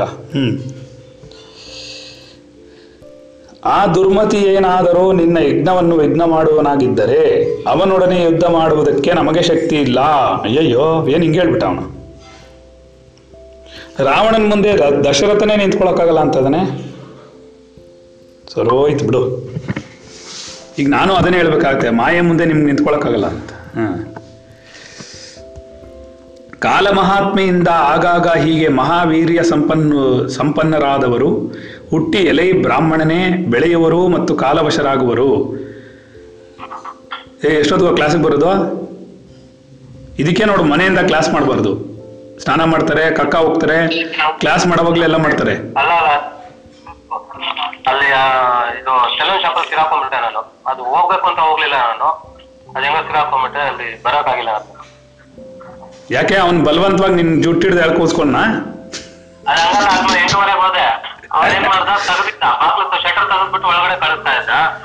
ಆಮೇಲೆ ಪೊಲೀಸ್ ಬಂದ್ಬಿಟ್ಟು ಅವ್ನು ಶಟರ್ ಕ್ಲೋಸ್ ಮಾಡ್ಬಿಟ್ಟ, ನಮ್ಮನ್ನ ಒಳಗಡೆ ಹಾಕ್ಬಿಟ್ಟ. ಅವ್ನು ಬಿಟ್ಟಿದ್ದೆ 9 ಕಾಲಿಗೆ. ವೆರಿ ಗುಡ್, ಒಳ್ಳೆ ಕೆಲಸ ಮಾಡ್ದ. ಅದು ಅವ್ನು ತೆಗ್ದಿರ್ತಾನೆ ಅಂತಾನೂ ಗೊತ್ತಿಲ್ಲ, ನಾನು ಹೋಗ್ಬೇಕು ಅಂತಾನು ಹೋಗ್ಲಿಲ್ಲ. ಆಮೇಲೆ ತೆಗ್ದಿತ್ತಲ್ಲ, ಇನ್ನು ಅರ್ಧವರೆತಾನ ಮಾಡ್ಕೊಂಡ್ಬಿಡ ಅಂತ ಹೋದೆ. ಅಯ್ಯಯ್ಯೋ, ಹಂಗೆ ಇದ್ರೆ ನೀನ್ ಹೆಂಡತಿ ಸೇರಿಸ್ತಿರ್ಲ್ವೇನೋ ಹತ್ರಕ್ಕೆ. ಹಂಗಲ್ಲ, ಅದು ನನಗೆ ಇರಿಟೇಷನ್ ಆಗ್ತದೆ. ಈಗ ಯಾರಿಗಾಗ್ತಾ ಇಲ್ಲ ಜಗತ್ತಲ್ಲಿ? ಯಾರಿಗೆ ಇರಿಟೇಷನ್ ಆಗ್ತಾ ಇಲ್ಲ? ನೀನ್ ಸಾಧು ಆಗ್ಬೇಕಾದ್ರೆ ಸಂತವಾಗ್ದವನು ಇಷ್ಟುದ್ದ ಜಡೆ ಬಿಟ್ಕೊಂಡು ಕೂತ್ಕೋಬೇಕಾದವನು, ನೀನ್ ನೋಡಿದ್ರೆ ಹಿಂಗಾಡ್ತಾ ಇದೀಯ ಒಂದು ಕೂದಲು ಇಟ್ಕೊಂಡು. ಅದಕ್ಕೆ ಬುದ್ಧಿವಂತರಾದವರು ಅವಾಗವಾಗ ನಮ್ಮ ಥರ ತಲೆ ಬೋಡಿಸ್ಕೊಂಡ್ಬಿಡ್ತಾರೆ. 3 ತಿಂಗಳು 6 ತಿಂಗಳಾದ್ರೂ ಏನೂ ಆಗಲ್ಲ ಅದು, ಏನೋ. ಅದನ್ನೇ ಅರ್ಥ ಆಯ್ತಾಗ? ಓಕೆ, ಈಗಲಾದ್ರೂ ಬುದ್ಧಿವಂತರಾಗಿ. ಸರಿ, ಮಹಾವೀರ್ಯ ಸಂಪನ್ನರೆಲ್ಲ ಹುಟ್ಟುಬಿಡ್ತಾರೆ. ಯಾರಂಥವ್ರು? ರಾವಣನಂಥವ್ರು. ರಾವಣನಂಥವ್ರನ್ನೆಲ್ಲ ನಾವು ಕೊಲ್ಲಕ್ಕಾಗಲ್ಲಪ್ಪ, ನಮ್ಮ ಕೈಲಾಗಲ್ಲ ಅಂದ್ಬಿಟ್ಟ. ಯಾರು? ದಶರಥನೇ ಹೇಳ್ತಾ ಇದ್ದಾನೆ ಆಗಲ್ಲ ಅಂತ. ಇನ್ನು ರಾಮ ಏನಾಗ್ಬೋದು ಪಾಪ, ಇನ್ನೂ 16 ವರ್ಷ ಅದಕ್ಕೆ. 16 ವರ್ಷೇ ಗರ್ಧಬಹ ಸುಂದರಾಯತೆ ಅಂತ. ಈ ಕಾಲದಲ್ಲಿ ನಾವು ಯಾರು ರಾವಣಾದಿ ಶತ್ರುಗಳೊಡನೆ ಹೋರಾಡಲಾರೆವು, ವಿಧಿಯೇ ಹೀಗೆಂದು ಗೊತ್ತು ಮಾಡಿರುವುದು. ವಿಧಿಯೇ ಹೀಗೆ ಇದೆ, ರಾಮನೇ ಬರಬೇಕದಕ್ಕೆ, ರಾವಣನ ಜೊತೆ ಹೋರಾಡಕ್ಕೆ ಅಂತ ಹೇಳ್ತಾ ಇದ್ದಾನೆ ಪಾಪ ಅವನು ಇಂಡೈರೆಕ್ಟ್ ಆಗಿ. ಈಗ ಸದ್ಯಕ್ಕೆ ನಾವೇನು ಮಾಡೋಕ್ಕಾಗಲ್ಲ ಅವನ್ನ ಅಂದ್ಬಿಟ್ಟ ಅವನು. ಕರೋನಾ ವೈರಸ್ಗೆ ಏನು ಮಾಡೋಕ್ಕಾಗತ್ತೆ ನಾವು? ವಿಧಿ ಹೀಗೆ ಮಾಡಿದಾಗ ಅಲ್ವಾ, ರಾವಣನ ಕಲಿಸ್ಬಿಟ್ಟಾಗ ಯಾರೂ ಏನು ಮಾಡೋಕ್ಕಾಗಲ್ಲ. ಆದ್ದರಿಂದ ಎಲೆ ಧರ್ಮರಾಜ್ಞನೇ, ನನ್ನ ಮಗನ ವಿಚಾರದಲ್ಲಿ ಅನುಗ್ರಹವನ್ನು ಮಾಡು, ಅಲ್ಪಭಾಗ್ಯನಾದ ನನಗೆ ನೀನೇ ಪರಮದೈವವು ಅಂತ ವಾಪಸ್ ಹೇಳ್ತಾನೆ ಪಾಪ ಅವನು. ದೇವದಾನವ ಗಂಧರ್ವ ಯಕ್ಷ ಪಕ್ಷಿ ಸರ್ಪಗಳಲ್ಲಿ ಯಾರು ರಾವಣನನ್ನು ಯುದ್ಧ ಮಾಡಲಾರರು ಎಂದ ಮೇಲೆ ಮನುಷ್ಯರ ಮಾತೇನು? ಅಯ್ಯಯ್ಯೋ, ದೇವತೆಗಳು ಮಾಡೋಕ್ಕಾಗ್ತಾ ಇಲ್ಲ, ದಾನವರು ಮಾಡೋಕ್ಕಾಗ್ತಾ ಇಲ್ಲ, ಗಂಧರ್ವರು ಮಾಡೋಕ್ಕಾಗ್ತಿಲ್ಲ, ಯಕ್ಷ ಪಕ್ಷಿ ಸರ್ಪಗಳಲ್ಲಿ ಯಾವುದೊಂದು ಅವನನ್ನು ಅಳ್ಳಾಡ್ಸೋಕ್ಕಾಗ್ತಾ ಇಲ್ಲ. ಯಾರನ್ನ? ರಾವಣನೊಡನೆ ಯುದ್ಧ ಮಾಡಲಾರು ಅಂದ್ರ ಮೇಲೆ ಮನುಷ್ಯರ ಮಾತೇನು ಅಂತ ಹೇಳ್ತಾನೆ. ಆ ರಾಕ್ಷಸನು ತನ್ನ ಎದುರು ನಿಂತು ಮಹಾವೀರರ ವೀರ್ಯವನ್ನು ಆಕರ್ಷಿಸುವನು ಅಂತೆ ಕಂತೆ. ಮಹಾವೀರರ ವೀರ್ಯವನ್ನೇ ಆಕರ್ಷಿಸ್ಬಿಡ್ತಾನಂತೆ. ಅವಾಗೇನಾಗುತ್ತೆ? ವೀರ್ಯ ಅಂದ್ರೆ ಏನು ಗೊತ್ತಾ ನಿಮಗೆ? ಗೊತ್ತಿಲ್ವರ್ಗು? ಶಕ್ತಿ ಅಂತ, ಮನುಷ್ಯನಲ್ಲಿರುವಂತಹ ಶಕ್ತಿ. ನಾನು ಹೇಳಿದ್ಮೇಲೆ ಹೇಳ್ತಾನೆ ಅವನು. ಹಾ, ಸರಿ, ಓಕೆ. ಆ ರಾಕ್ಷಸರು ಎದುರು ನಿಂತ ಮಹಾವೀರರ ವೀರ್ಯವನ್ನೇ ಆಕರ್ಷಿಸ್ಬಿಡ್ತಾರೆ, ಹಾಗಂತ ಎಲ್ಲ ಹೇಳ್ಕೋತಾರೆ. ಆದ್ದರಿಂದ ಅವನೊಡನೆ ಅವನ ಮಕ್ಕಳ ಒಡನೆ ಆಗಲಿ ನಾವು ಯುದ್ಧ ಮಾಡಲು ಸಾಧ್ಯವೇ ಇಲ್ಲ. ಹೋಗ ಆ ಕಡೆ.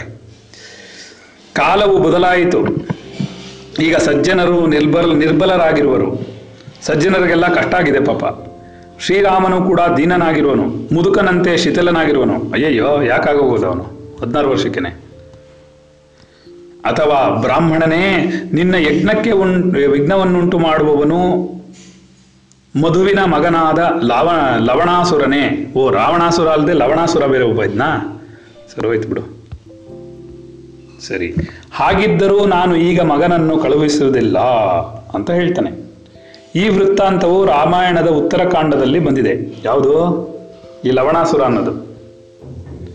ರಾವಣಾಸುರನಿಗೆ ಏನೋ ಸಂಬಂಧ ಇರಬೇಕು ಅವನಿಗೆ, ಲವಣಾಸುರನಿಗೆ ಅಲ್ವಾ? ಸರಿ, ಹಾಗಾದ್ರೆ ನೋಡೋಣ ಮುಂದಕ್ಕೆ.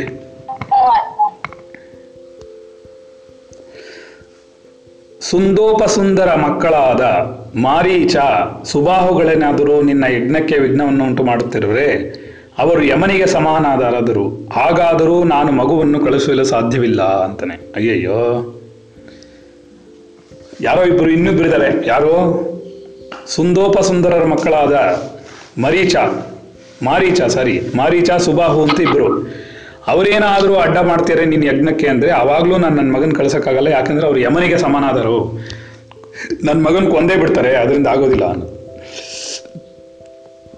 ನೀನು ರಾಮನನ್ನು ಕರೆದುಕೊಂಡು ಹೋಗಬೇಕು ಎನ್ನುವುದಾದರೆ ಎಲೈ ಬ್ರಾಹ್ಮಣನೇ, ನಿನ್ನಿಂದ ನಾನು ಹತನಾದಂತೆಯೇ ಸರಿ. ಮರಣವನ್ನು ಬಿಟ್ಟು ನನಗೆ ಬೇರೆ ಗತಿಯೇ ಇಲ್ಲ. ಅಲ್ಲದೆ ಇನ್ನೂ ಯಾವ ರೀತಿಯಾಗಿಯೂ ನನಗೆ ಶಾಶ್ವತವಾದ ಜಯವು ಲಭಿಸುವುದೇ ಇಲ್ಲ. ನಾನೇನಾದರೂ ನನ್ನ ಮಗನ ಕಳಿಸ್ಬಿಟ್ರೆ ನಾನು ಬದುಕಿರೋಕ್ಕಿಂತ ಸತ್ತೋಗಿರೋದೇ ಸರಿ, ಹಾಗಾಗ್ಬಿಡ್ತೀನಿ. ಈಗಾಗಲೇ ಅವನು ಕೃಷನಾಗ್ಬಿಟ್ಟಿದ್ದಾನೆ 16 ವಯಸ್ಸಿಗೆನೆ ಅಂತ ಹೇಳ್ಕೊತಾನೆ ಪಾಪ. ಮಹಾತ್ಮನಾದ ದಶರಥನು ಹೀಗೆಂದು ಮೃದು ವಾಕ್ಯಗಳಿಂದ ಹೇಳಿ ಮುನೀಂದ್ರನ ಮಾತನ್ನು ನಡೆಸುವುದೇ ಬಿಡುವುದೇ ಎಂಬುದನ್ನು ತಿಳಿಯದೆ ಎತ್ತರವಾದ ಅಲೆಗಳೇ ಏನಪ್ಪ ಏಳುತ್ತಾ ಅನ್ನೋದು ಏಕರ ಬಿಟ್ಬಿಡೋಗಿದೆ ಇದರಲ್ಲಿ. ಏಳುತ್ತಾ ಕಲ್ಲೋಲವಾಗಿರುವ ಮಹಾಸಮುದ್ರದಲ್ಲಿ ಕೊಚ್ಚಿ ಹೋಗಿರುವವನಂತೆ ಮೋಹಗೊಂಡು ಒಂದು ಗಳಿಗೆಯಾದರೂ ಏನು ಮಾಡಬೇಕೆಂದು ತಿಳಿಯಲಾರದವನಾದನು. ಇಷ್ಟೆಲ್ಲ ಕಷ್ಟಕ್ಕೆ ಸಿಗಾಕೊಂಡು ಪಾಪ ಅಯ್ಯೋ ಮಗನ್ ಬಿಟ್ಕೊಡ್ಬೇಕಲ್ಲ ಅನ್ನೋಂತಹ ಮೋಹದಲ್ಲಿ ಬಿದ್ದು ಬಿಡ್ತಾನೆ. ಯಾರು ಯಾರು ದಶರಥ ಮಹಾರಾಜ. ಏನಪ್ಪ ಹುಡುಗರು ಇಷ್ಟೊಂದು ಇದರ ಕೇಳ್ತಾ ಇದಾರೆ ಪಾಠನ.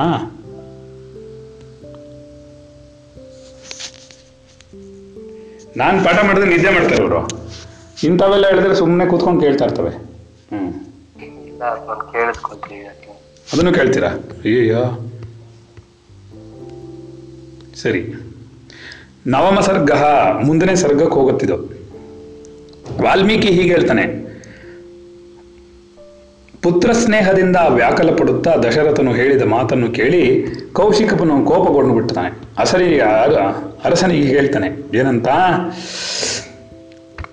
ಮಗರಾಜನಾದವನು ಮೃಗವಾಗಬೇಕೆಂದು ಬಯಸಿದಂತೆ ಮಾಡುತ್ತೇನೆಂದು ಅಂಗೀಕರಿಸಿ ಈ ಪ್ರತಿಜ್ಞೆಯನ್ನು ಬಿಡಲು ಇಚ್ಛೆ ಪಡುತ್ತಿದ್ದೀಯಾ? ಸರಿ, ಹೀಗೆ ಮಾಡುವುದು ರಘುವಂಶದವರಿಗೆ ಯೋಗ್ಯವಲ್ಲ. ಚಂದ್ರನಿಂದ ಯಾವಾಗಲೂ ಉಷಕಿರಣಗಳು ಬರುವುದಿಲ್ಲ. ಉಷಕಿರಣ ಅಂದರೆ ಅಲ್ಲ, ಉಷ್ಣ ಕಿರಣಗಳು. ಸಾರಿ, ಏನು ಬರೆದೇ ಅವರು ಏನು ಒಂದು ಕಡೆ ಸ್ಕ್ಯಾನ್ ಮಾಡೋದು ನನ್ನ ಕಷ್ಟ ಆಗ್ತಿದೆ, ಇನ್ನೊಂದು ಕಡೆ ಅವ್ರು ಬರೆದಿರೋದು ಅದಕ್ಕಿಂತ ಕಷ್ಟಪಡಿಸ್ತಾ ಇದೆ. ಜೊತೆಗೆ ಹೊಟ್ಟೆ ಬೇರೆ ಹಸಿತಾ ಇದೆ ಶರೀರಕ್ಕೆ, ಅಲ್ವಾ? ಕಣ್ಣು ಬೇರೆ ಕಾಣಿಸ್ತಿಲ್ಲ, ರಾಮನಂತ ಆಗ್ಬಿಟ್ಟಿದ್ದೀನಿ ನಾನು. ಹೀಗೆ ಮಾಡುವುದು ರಘುವಂಶದವರಿಗೆ ಯೋಗ್ಯವಲ್ಲ. ಚಂದ್ರನಿಂದ ಯಾವಾಗಲೂ ಉಷ್ಣ ಕಿರಣಗಳು ಬರುವುದಿಲ್ಲ. ನೀನು ಕೊಟ್ಟ ಮಾತನ್ನು ನಡೆಸುವುದು ನಿನಗೆ ಇಷ್ಟವಿಲ್ಲವಾದರೆ ನಾನು ಬಂದ ಹಾಗೆಯೇ ಹೋಗುವನು. ನೀನು ಆಡಿದ ಮಾತನ್ನು ಕಳೆದುಕೊಂಡು ಸಂಬಂಧನಾಗಿ ಸುಖವಾಗಿರು, ಸಬಾಂಧವನಾಗಿ. ಓಕೆ. ಹೀಗೆ ಮಹಾತ್ಮನಾದ ವಿಶ್ವಾಮಿತ್ರನು ಕೋಪಭರಿತನಾಗಲು ಜಗತ್ತೆಲ್ಲವೂ ನಡುಗಿತು. ದೇವತೆಗಳೆಲ್ಲರೂ ಭಯವಾಯಿತು. ಅಯ್ಯಯ್ಯೋ, ಇಷ್ಟಕ್ಕೆ ಕೋಪ ಬಂದಿತ್ತು, ಇಷ್ಟೇ ನಡುಗ್ಬಿಡ್ತಾ, ಏನಿದು ಅಷ್ಟು ಬೇಗ ಅಷ್ಟೊಂದು ಕೋಪ ಮಾಡ್ಕೊಂಡ್ಬಿಟ್ಟು ನಾನು ಪರವಾಗಿಲ್ಲ ಕಣ, ನಾನು ಕೋಪ ಮಾಡ್ಕೊಂಡ್ರೆ ನನ್ನ ಕ್ಲಾಸೇ ಅಳ್ಳಾಡಲ್ಲ ಏನೋ. ಇವನು ನಡೆದ್ರೆ 3 ಲೋಕಗಳು ಅಳ್ಳಾಡಕ್ಕೆ ಶುರುವಾಗುತ್ತಲ್ಲಪ್ಪ. ನಾನು ಕಲ್ತ್ಕೋತೀನಿ. ಜಗತ್ತೆಲ್ಲ ನಡುಗ್ಬಿಡ್ತು, ದೇವತೆಗಳಿಗೆಲ್ಲ ಭಯ ಆಗೋಯ್ತು. ನಾನು ಕೂಗಾಡಿದ್ರೆ ಯಾರು ಕೇಳಿಸ್ಕೊಳ್ಳೋರೇ ಇರಲ್ಲ. ಅಯ್ಯೋ ಅಲ್ವೇನ್ರ, ನಮ್ಮ ಕ್ಲಾಸೇ ಅಳ್ಳಾಡಲ್ಲ, ನಮ್ಮ ಹುಡುಗರೇ ಏನು ಮಾತಾಡಲ್ಲ.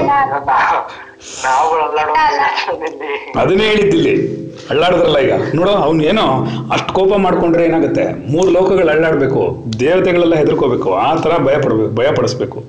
ಶಕ್ತಿ ಇದ್ರೆ ಹಂಗಿರಬೇಕು. ಸರಿ, ಮಹಾಮುನಿಯಾದ ವಿಶ್ವಾಮಿತ್ರನು ಕ್ರೋಧ ಪರವಶನಾದನೆಂದು ತಿಳಿದು ಧೃತಿವಂತನು ಸುವ್ರತನು ಧೀಮಂತನು ಆದ ವಸಿಷ್ಠನು ಹೀಗೆ ಹೇಳಿದನು. ಪರವಾಗಿಲ್ಲ, ವಸಿಷ್ಠರೇನೋ ಹೇಳ್ಕೊಡ್ತಿದ್ದಾರೆ. ಇಕ್ಷ್ವಾಕುಗಳ ವಂಶದಲ್ಲಿ ಧರ್ಮವೇ ಮತ್ತೊಂದು ಅವತಾರ ಮಾಡಿತೋ ಎಂಬಂತೆ ಹುಟ್ಟಿದ ದಶರಥನಾದ ನೀನು ಶ್ರೀಮಂತನು, 3 ಲೋಕಗಳು ಮೆಚ್ಚುವಂತಹ ಸದ್ಗುಣವನ್ನು ಕೂಡಿದವನು. ಧೃತಿವಂತನೂ ಸೂರತನೂ ಆದ ಧರ್ಮವನ್ನು ಬಿಡುವುದು, ನಿನ್ನ ಮೂರು ಲೋಕಗಳಲ್ಲಿಯೂ ಧರ್ಮನಿಷ್ಠನೆಂದು ಯಶಸ್ಸು ಪಡೆದವನು ವಿಖ್ಯಾತನು.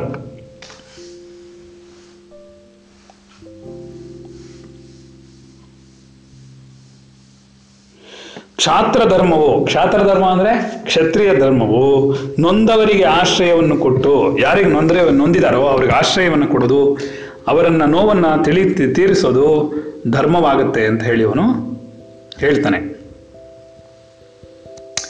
ಸ್ವಧರ್ಮವನ್ನು ಆಶ್ರಯಿಸು, ಧರ್ಮವನ್ನು ಬಿಡಬೇಡ. ತ್ರಿಭುವನಗಳಿಗೆ ನಾಥನಾದ ಶ್ರೀ ಈ ಮುನಿಗೆ ಕೊಟ್ಟ ಮಾತನ್ನು ನಡೆಸು ಅಂತ ಹೇಳಿ ಯಾರು ಹೇಳ್ತಾರೆ? ವಸಿಷ್ಠರು ದಶರಥಂಗೆ ಹೇಳ್ತಾರೆ, ಅಪ್ಪ ಹಾಗೆ ಮಾಡಬೇಡ, ನೀನು ಕ್ಷಾತ್ರ ಧರ್ಮದವನು, ನೀನು ಕ್ಷತ್ರಿಯ ಧರ್ಮವನ್ನು ಅನುಸರಿಸ್ತಾ ಇರೋನು, ನಿನಗೆ ಪುತ್ರ ವ್ಯಾಮೋಹ ಸಲ್ಲದು, ನೀನು ಹಾಗೆಲ್ಲ ಮಾಡಬೇಡ, ಆದ್ದರಿಂದ ಅವರಿಗೆ ಕೊಟ್ಟ ಮಾತನ್ನು ನೀನು ನಡೆಸ್ಕೊಡ್ಬೇಕಾಗತ್ತೆ ಅಂತ ಹೇಳ್ತಾರೆ. ಸರಿ, ನೀನು ಇಕ್ಷ್ವಾಕು ವಂಶದಲ್ಲಿ ಹುಟ್ಟಿದವನು, ಸ್ವಯಂ ಪ್ರಖ್ಯಾತ ದಶರಥನಾದ ನೀನೇ ಕೊಟ್ಟ ಮಾತನ್ನು ನಡೆಸದಿರಲು ಇನ್ನು ಬೇರೆ ಯಾರು ನಡೆಸ್ತಾರೆ ಅದನ್ನ? ಸರಿ, ನಿಮ್ಮಂಥವರು ನಡೆಸುವ ವ್ಯವಹಾರವನ್ನು ನೋಡಿ ಲೋಕವು ಮರ್ಯಾದೆಯನ್ನು ಬಿಡದೆ ನಡೆಯುತ್ತದೆ, ಇಂತಹ ನೀನೇ ಮರ್ಯಾದೆಯನ್ನು ಬಿಡಬಹುದೇ ಅಂತ ಕೇಳ್ತಾರೆ. ಸರಿ, ನೋಡೋಣ ಮುಂದಕ್ಕೆ. ಅಗ್ನಿಯು ರಕ್ಷಿಸುತ್ತಿರುವ ಅಮೃತವನ್ನು ಇತರರಿಗೆ ಹೇಗೆ ಮುಟ್ಟಲಾರದೋ ಹಾಗೆ ನಿನ್ನ ಮಗನು ಕೃತಾಸ್ತ್ರನಾಗಲಿ ಅಕೃತಾಸ್ತ್ರನಾಗಲಿ ಪುರುಷ ಸಿಂಹನಾದ ವಿಶ್ವಾಮಿತ್ರನ ರಕ್ಷಣೆಯಲ್ಲಿರುವಾಗ ಯಾವ ರಾಕ್ಷಸರು ಆತನ ಮೇಲೆ ಕೈ ಮಾಡಲಾರರು ಅಂತ ಹೇಳ್ತಾನೆ. ಈ ವಿಶ್ವಾಮಿತ್ರನು ಧರ್ಮವೇ ಮೂರ್ತಿಯುತ್ತವನು, ಈತನ ವೀರ್ಯವಂತರೆಲ್ಲರೂ ಅಗ್ರಗಣ್ಯರು, ಬುದ್ಧಿಯಲ್ಲಿ ಈತನಿಗಿಂತ ಅಧಿಕಾರಿ ಇಲ್ಲ, ತಪಸ್ಸಿಗೆ ಈತನೇ ಆಶ್ರಯವು, ನಾನಾ ವಿಧಗಳಾದ ಅಸ್ತ್ರಗಳೆಲ್ಲವನ್ನೂ ಈತ ಬಲ್ಲನು, ಚರಾಚರ ಸಹಿತನಾದ ಈ ತ್ರೈಲೋಕ್ಯದಲ್ಲಿ ಇಂತಹವನು ಅಸ್ತ್ರವತ್ತೇನಲ್ಲ, ಈತನಂತಹ ಅಸ್ತ್ರವೇತ್ತನಿಲ್ಲ, ಈಗ ಯಾರೂ ಇಲ್ಲ, ಮುಂದೆ ಯಾರೂ ಹುಟ್ಟುವುದಿಲ್ಲ. ದೇವತೆಗಳು, ಋಷಿಗಳು, ಅಸುರರು, ರಾಕ್ಷಸರು, ನಾಗರು, ಯಕ್ಷ, ಗಂಧರ್ವ, ಕಿನ್ನರರು ಇವರೆಲ್ಲರೂ ಸೇರಿದರೂ ಈ ಮುನಿಗೆ ಸದೃಶರಾಗುವುದಿಲ್ಲ. ಈತನು ರಾಜ್ಯಾಭಿಷೇಕವನ್ನು ಪಡೆದಾಗ ಕೃಶಾಶ್ವನು ಇತರರಿಗೆ ದುರ್ಜಯವಾದ ಅಸ್ತ್ರವನ್ನು ಕರುಣಿಸಿದನು. ಇಲ್ಲಿ ತಾತ್ಪರ್ಯ ಪ್ರಕಾಶವು ಏನು ಹೇಳುತ್ತೆ? ಜೃಂಬಕಾಸ್ತ್ರ ಅನ್ನೋದನ್ನ ಹೇಳಿರಬೇಕು. ಉತ್ತರ ರಾಮಾಯಣವನ್ನು ನೋಡಿ, ಈಗ ದಕ್ಷಿಣ ರಾಮಾಯಣವನ್ನು ನೋಡೋಕ್ಕಾಗ್ತಾ ಇಲ್ಲ ನಾವು. ಉತ್ತರ ರಾಮಾಯಣ ಆಮೇಲೆ ನೋಡೋದು. ದೇವತೆಗಳು, ಋಷಿಗಳು, ಅಸುರರು, ರಾಕ್ಷಸರು, ನಾಗರು, ರಕ್ಷಕನ ಗಂಧರ್ವರು ಇವರೆಲ್ಲ ಸೇರಿ ಮುನಿಗಳಿಗೆ ಸದೃಶರಾದರು. ಇದನ್ನು ರಾಜ್ಯಾಭಿಷೇಕವನ್ನು ಪಡೆದಾಗ ಕೃಶಾಶ್ವನು ಇತರರಿಗೆ ದುರ್ಜಯವಾದ ಅಸ್ತ್ರವನ್ನು ಕರುಣಿಸಿದನು. ಮಹಾಬಲ ಸಂಪನ್ನರು, ತೇಜೋವಂತರು, ರುದ್ರ ಸಮರಾದರವರು, ಕೃಶಾಶ್ವನ ಪುತ್ರರು, ವೀರರೂ ಆದ ಆ ಅಸ್ತ್ರದೇವತೆಗಳು ಈತನನ್ನು ಅನುಚರರಂತೆ ಸೇವಿಸುವರು.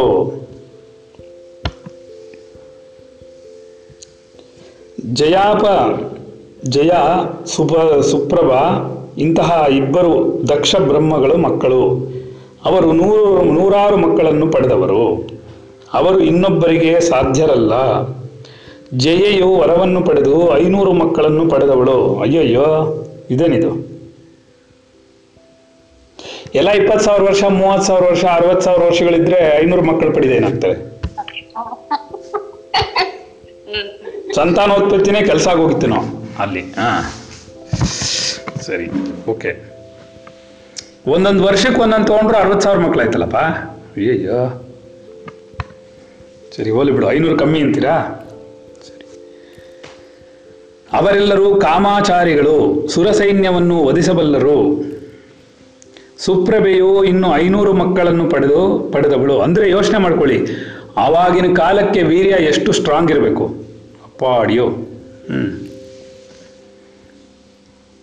ಕಾಮ ಅನ್ನೋದು ಎಂಥ ಲೆವೆಲ್ಗೆ ಇರಬೇಕು, ಎಷ್ಟು ಚೆನ್ನಾಗಿ ಗೋಳೆ ಕೂತಿರ್ಬೇಕು ಮಾಯೆ ಅನ್ನೋದು. ಹಾಗಾದ್ರೆ ನಮ್ಮಂಥವ್ರೆಲ್ಲ ಏನಾಗಬೇಕು? ಅಡ್ರೆಸ್ಗೆ ಇಲ್ಲದೆ ಓಡೋಗ್ಬೇಕು ಅಷ್ಟೇ. ಓಹೋ, ಮನುಷ್ಯ ಜನ್ಮ ಯಾತಕ್ಕೆ ಇಷ್ಟೊಂದು ಇದನ್ನು ಪಡ್ಕೊಂಡಿದೆ ಅಂದರೆ ಇದಕ್ಕೇನಾ? Okay okay. ಅವರೆಲ್ಲ 50,000, 60,000, 70,000 ವರ್ಷಗಳಾದರೂ ಅವ್ರಿಗೆ ಆತ್ಮಜ್ಞಾನಗಳಾಗ್ತಿರ್ಲಿಲ್ಲ. ಅರ್ಥ ಆಗ್ತಿದೆಯಾ? ಆದರೆ ಮನುಷ್ಯ ಜನ್ಮವನ್ನು ಪಡೆದಾಗ ಕೇವಲ 60-70 ದಿನಗಳಲ್ಲಿ ದೇವತೆಗಳ ಲೆಕ್ಕದಲ್ಲಿ ನೋಡಿದ್ರೆ, ದೇವಲೋಕದ ಲೆಕ್ಕದಲ್ಲಿ ನೋಡಿದ್ರೆ ನಮಗೆಲ್ಲ 70 ದಿನ, 80 ದಿನ, 90 ದಿನ ಆಯಸ್ಸು. ಆ 70-80-90 ದಿನದ ಒಳಗಡೆ ಆತ್ಮಜ್ಞಾನಿ ಆಗ್ಬಿಡ್ಬೋದು. ಆ ಥರ ಒಂದು 10 ಸರ್ತಿ ಪಡ್ಕೊಂಡ್ರು 700-800 1,000 ದಿನದ ಒಳಗಡೆ ಬ್ರಹ್ಮಜ್ಞಾನಿ ಆಗ್ಬಿಡ್ಬೋದು, 10 ಜನ್ಮದ ಒಳಗಡೆ ಆಗ್ಬಿಡ್ಬೋದು ಮ್ಯಾಕ್ಸಿಮಮ್. ಅನ್ನೋದಕ್ಕೇನೆ ಮನುಷ್ಯ ಜನ್ಮಕ್ಕೆ ಇಷ್ಟೊಂದು ಬೆಲೆ ಇರೋದು. ಇನ್ನೊಂದು ಅರ್ಥ ಆಯ್ತು ಇವಾಗ ನಮಗೆ. ಏನು ಹೇಳೋ, ಯಾರು ಹೇಳ್ತೀರಾ? ನಾನು ಹೇಳಿದ್ನೀಗ, ಹೇಳಲ್ಲ ನೋಡೋಣ. ಯಾವಾಗ ಹೇಳಿದ್ರು?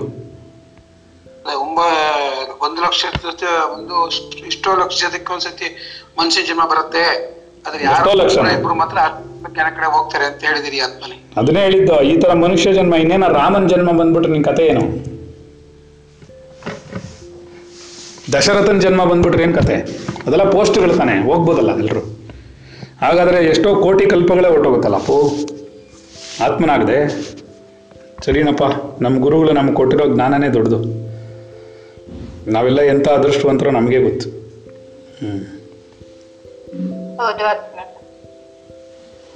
ಎಲ್ಲೆಲ್ಲೋ ಹಾಗಾದ್ರೆ ನಾವು ಎಷ್ಟೆಲ್ಲ ಜನ್ಮಗಳನ್ನ ಪಡ್ಕೊಂಡು ಬಂದಿರಬೇಕು ಅಪ್ಪಾಡಿ. ಸರಿ, ಅದಕ್ಕೇನ ಇಷ್ಟೊಂದು ಕಷ್ಟಪಡ್ತಾರೆ ದೇವತೆಗಳೆಲ್ಲ? ನಮಗೆ ಮನುಷ್ಯ ಜನ್ಮ ಬಂದರೆ ಸಾಕು, ಮನುಷ್ಯ ಜನ್ಮ ಬಂದರೆ ಸಾಕು, ಮನುಷ್ಯ ಜನ್ಮ ಬಂದರೆ ಸಾಕು ಅಂತ. ಓಹೋ, ಶತಕೋಟಿ ಜನ್ಮ ಸುಕೃತೇರ್ ಪುಣ್ಯೇರ್ ವಿನಾ ಲಭ್ಯತೆ ಅಂತ ಆಚಾರ್ಯರು ಬರೆದಿರೋದು ಅಕ್ಷರಶಃ ಸತ್ಯ.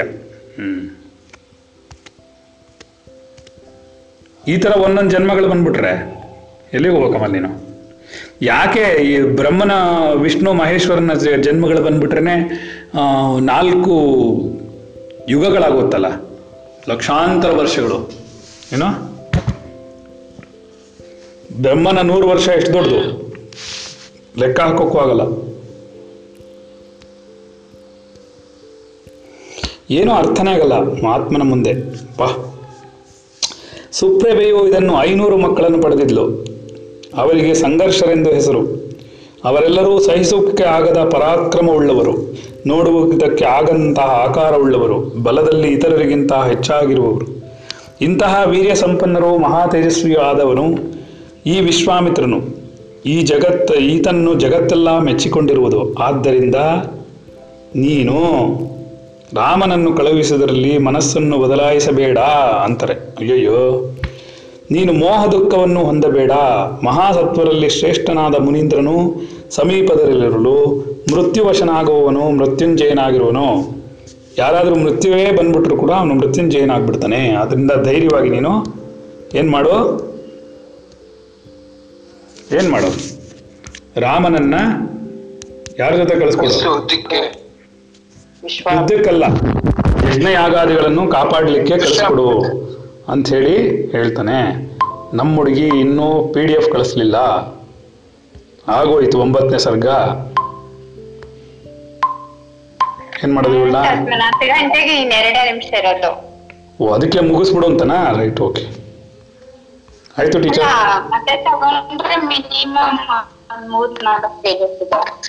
ಮೂರ್ನಾಲ್ಕು ಪೇಜ್ ಎಷ್ಟೊತ್ತಾಗತ್ತೆ? 10 ನಿಮಿಷ ಆಗುತ್ತಾ? 3-4 ಅಲ್ಲ, ಇನ್ನ ಜಾಸ್ತಿ ಇದೆ. 58ರಿಂದ 72 ಅಷ್ಟು ದೊಡ್ಡದ ಅದು. ಸರಿ, ಹಾಗಾದ್ರೆ ನಾಳೆ ಒಂದಿನಕ್ಕಾಗತ್ತದು? ನಾಳೆ ಒಂದಿನಕ್ಕೂ ಆಗಲ್ಲ, ಅದು 2 ದಿನಕ್ಕಾಗತ್ತೆ. ಸರಿ, ಆಯ್ತು, ನೋಡೋಣ. ಸರಿ, ಏನರ್ಥ ಆಯ್ತು ಕೊನೆಯಲ್ಲಿ?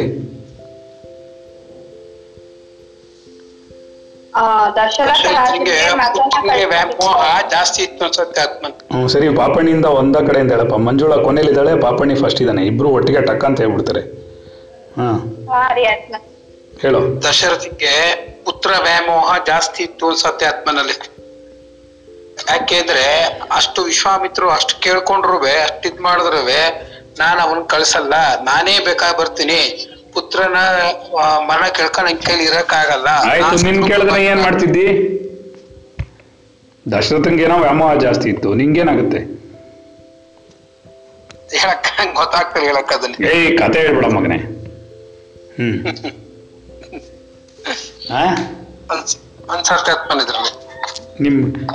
ನಿಮ್ ವಾಸು ನಿನ್ ಬದಲು ದೇವಸ್ಥಾನಕ್ಕೆ ಕಳಿಸೋವನ್ನ ಅಂದ್ರೆ ಕಳ್ಸಲ್ಲ ನೀನು? ಏನೋ ಇನ್ ಯುದ್ಧಕ್ಕೆ ಕಳಿಸ್ತೀಯ ನಿನ್ ಮಗನ್ನ ನೀನು? ಆಗಲ್ಲ. ಮತ್ತೆ ಹೇಳೆ ಮಮ್ಮಿ, ನೀ ಏನ್ ಮಾಡ್ತೀಯ ಅಂತ. ನಮ್ ಮನುಷ್ಯ ಜನ್ಮ ದುರ್ಲಭ ಅನ್ನೋದು ತುಂಬಾ ಸ್ಪಷ್ಟವಾಗಿದೆ. ಸಿಕ್ಕದಾಗ ಅದನ್ನ ಆಧ್ಯಾತ್ಮಿಕಕ್ಕೆ ಉಪಯೋಗಿಸ್ಕೋಬೇಕು. ನಿನ್ ಮಗ ಯುದ್ಧಕ್ಕೆ ಕಳಿಸ್ತೀಯಾ? ಯುದ್ಧಕ್ಕ ಹೋಗ್ಬೇಕು, ಮಾಡ್ಬೇಕು ಅಂತಿದ್ರೆ ಕಳ್ಸೋದು. ಅಯ್ಯೋ, ನಿಮ್ ಯಜಮಾನ ಬಿಡ್ತಾ ಇಲ್ಲ? ಪುತ್ರವಾತ್ಸಲ್ಯ. ಏನ್ ಮಾಡ್ತೀಯ ಶಾಲು, ನೀನು ಏನ್ ಅರ್ಥ ಮಾಡ್ಕೊಂಡಿದ್ರಲ್ಲಿ?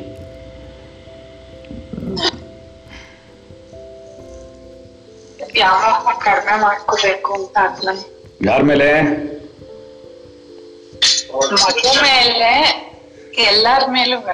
ಎಲ್ಲಾರ ಮೇಲೂ. Very good. ಮೊದಲು ಚಿಕ್ಕಪ್ಪನ ಮೇಲೆ ಇರ್ಬೇಕು, ವ್ಯಾಮೋಹ ಕಡಿಮೆ. ಗೊತ್ತಾಯ್ತಾ? ಸರಿ. ಏನ್ ಮಾಡ್ತಾನೆ ಭೀಮರಾಜು?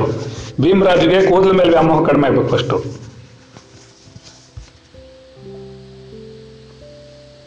ಪಾಠದಲ್ಲಿ ಹೋಗ್ಬಿಟ್ಟು ಭೀಮರಾಜ್ಗೆ ಮೊದಲು ಕೂದಲ ಮೇಲೆ ವ್ಯಾಮೋಹ ಕಡಿಮೆ ಆಗ್ಬೇಕು ಅಂದೆ.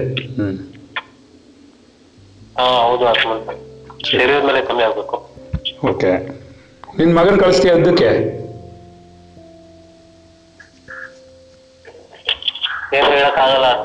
ಯಾಕೆ?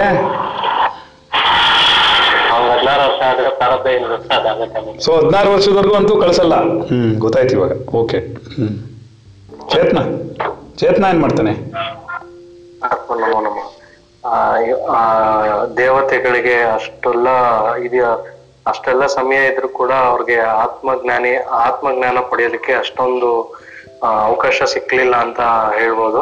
ಆದ್ರೆ ನಮ್ಗೆ ಇವಾಗ ಸಿಗ್ತಾ ಇದೆ, ನಾವ್ ಇದನ್ನ ಸರಿಯಾಗಿ ಸದುಪಯೋಗ ಪಡಿಸ್ಕೋಬೇಕು ಅಂತ ಅನ್ಸುತ್ತೆ. ಆತ್ಮ ಕೂಡ ಅಲ್ಲಿಂದ ಕೂಡ ವ್ಯಾಮೋಹ, ಅಲ್ಲಿ ಅವ್ರಿಗೆ ದೇವತೆಗಳಾದ್ರೂ ಕೂಡ ಅವ್ರಿಗೆ ಅಷ್ಟು ವ್ಯಾಮೋಹ ಇತ್ತು ಅಂದ್ರೆ, ವ್ಯಾಮೋಹ ಮಾಯೆ ಅವ್ರಿಗೆ ಅಷ್ಟು ಕಾಡುತ್ತೆ ಅಂದ್ರೆ ನಮಗೂ ಅಷ್ಟೇ ಕಾಡುತ್ತೆ. ಆದ್ರೆ ಅದರಿಂದ ಹೊರಗಡೆ ಬರೋದಿಕ್ಕೆ ಗುರುವಿನ ಸಹಾಯ ನಾವು ತುಂಬಾ ತಗೋಬೇಕಾಗತ್ತೆ ಅಂತ ಅನ್ಸುತ್ತೆ. ನಾವ್ ಅದನ್ನ ಯಾವ ತರ ಕೇಳ್ಬೇಕು ಅಂತ ಕೂಡ ನಮಗ್ ಗೊತ್ತಿಲ್ಲ. ಇನ್ನು ನಾವು ಕಲಿಯೋದು, ತಿಳ್ಕೊಬೇಕಾಗಿರೋದು ಇನ್ನು ಸಾಕಷ್ಟಿದೆ. ಅದರಿಂದ ಕಲ್ತ್ಕೊಳೋ ಪ್ರಯತ್ನ ನಾವು ಮಾಡ್ತೀವಿ. ಅದಕ್ಕೆ ಡಾಕ್ಟರ್ ರಾಜ್ಕುಮಾರ್ ರವರ ಒಂದು ಹಾಡು ಜ್ಞಾಪಕ ಬರುತ್ತೆ. ಏನಂತಂದ್ರೆ, ಜಗವೇ ಒಂದು ರಣರಂಗ, ಧೈರ್ಯ ಇರಲಿ ನಿನ್ನ ಸಂಗ, ಬಾರೋ ಬಾರೋ ನನ್ನ ರಾಜ. ಅಲ್ಲೆಲ್ಲ ಹೌದಾ? ಅದು ಹೊರಗಡೆನೂ ಆಗಿರ್ಬೋದು, ನಮ್ಮ ಒಳಗಡೆನೂ ಆಗಿರ್ಬೋದು. ಯುದ್ಧ ನಡೀತಿರೋದೇ ಒಳಗಡೆ, ಹೊರಗಡೆ ಅಲ್ಲ. ಯಾರು ಹೇಳಿದ್ರು ಒಳಗಡೆ? ಹೌದು ಆತ್ಮನ್. ಹೊರಗಡೆ ನೋಡಿ ಒಳಗಡೆ ಯುದ್ಧ ನಡೀತಾ ಇರುತ್ತೆ. ನಮ್ಗೆ ಯಾವ್ದನ್ನ ಫಾಲೋ ಮಾಡ್ಬೇಕು, ಯಾವ್ದನ್ನ ತಗೋಬೇಕು, ಯಾವ ತರ ಸ್ವೀಕರಿಸ್ಬೇಕು ಅನ್ನೋದೇ ನಮಗ್ ಗೊತ್ತಿರಲ್ಲ. ನಿಮ್ಮ ಕರುಣೆಯಿಂದ ಒಂದ್ ಸ್ವಲ್ಪ ಸ್ವಲ್ಪ ಮನ್ಸು ತಿಳಿ ಆಗ್ತಾ ಇದೆ ಆತ್ಮನ್. ಓಹೋ. ಆಮೇಲೆ ಹಲೋ ಹೇಳು, ಕೇಳಿಸ್ತಾ ಇದೆ? ಹಲೋ ಕೇಳಿಸ್ತಾ ಇದೆ? ಹೇಳಪ್ಪ. ಕೇಳಿಸ್ತಿದೆ, ಹೇಳಿ. ಅಷ್ಟೇ ಅಷ್ಟೇನಾ? ಸರಿ. ಯಾರು ನೆಕ್ಸ್ಟು? ಲೈ ಅಡ್ತ ಲೈನ್ಲೇ ಇರ್ಕೊಂಗ ಯಾರು? ದಿವ್ಯಾ ಹೇಳೆ.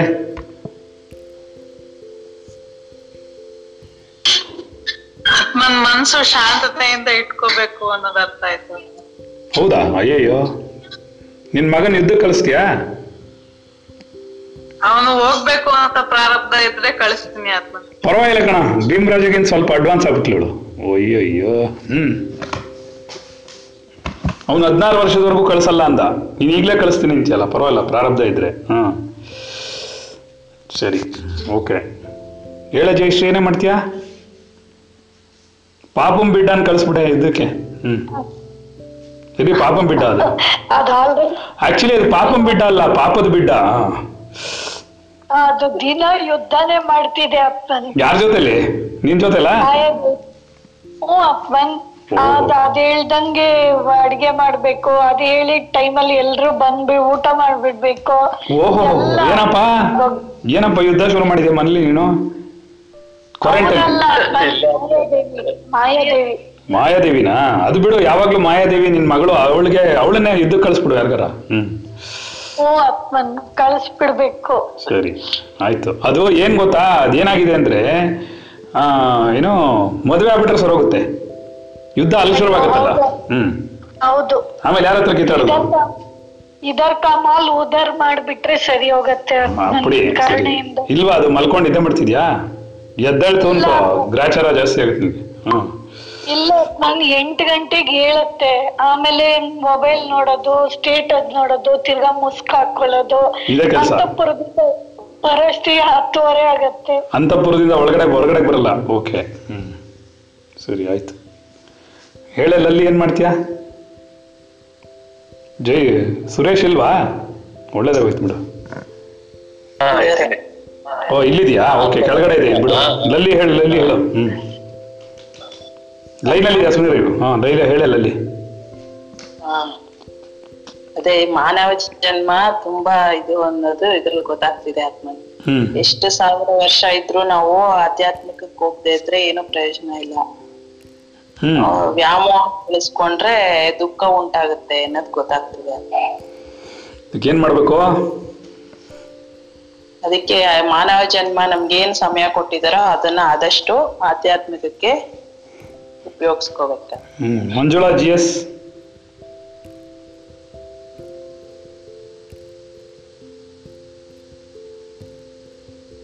ಇಲ್ವಾರು ಸುಮಾ ಹೇಳ. ಸುಮಾನು ಇಲ್ವಾ?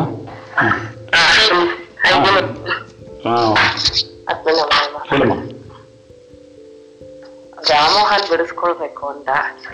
ನಿನ್ ಮಗನ್ ಇದ್ದು ಕಳಿಸ್ತೀಯಾ? ಹೋಗ್ತೀನಿ ಅಂದ್ರೆ ಪ್ರಾರಬ್ಧ ಇದ್ರೆ ನೀನ್ ಹೇಳಿದ್ರೆ ಕಳಿಸ್ಬಿಡೋದು ಅಷ್ಟೇ. ನಾನ್ ಹೇಳ್ಬೇಕಾ ಅದಕ್ಕೆ? ನೋಡಪ್ಪ ಹೆಂಗಿದೆ ಜನ. ಸರಿ. ಅದು ವಿಶ್ವಾಮಿತ್ರರೇ ಅಲ್ವಾ ಅದನ್ನ ಕರೀತಿರೋದು? ಓ ಹಾಗೆ. ಇಲ್ಲಿ ನಾನು ವಿಶ್ವಾಮಿತ್ರ ಕರಿತಾ ಇದ್ದೀನಾ? ಒಳ್ಳೆ ಚೆನ್ನಾಗಿದ್ಯಾ? ಇಲ್ಲ ಸರಿ, ನಾನು ಮಾಯೆ ಜೊತೆ ಯುದ್ಧ ಮಾಡಕ್ ಕರಿತಾ ಇದ್ದೀನಿ.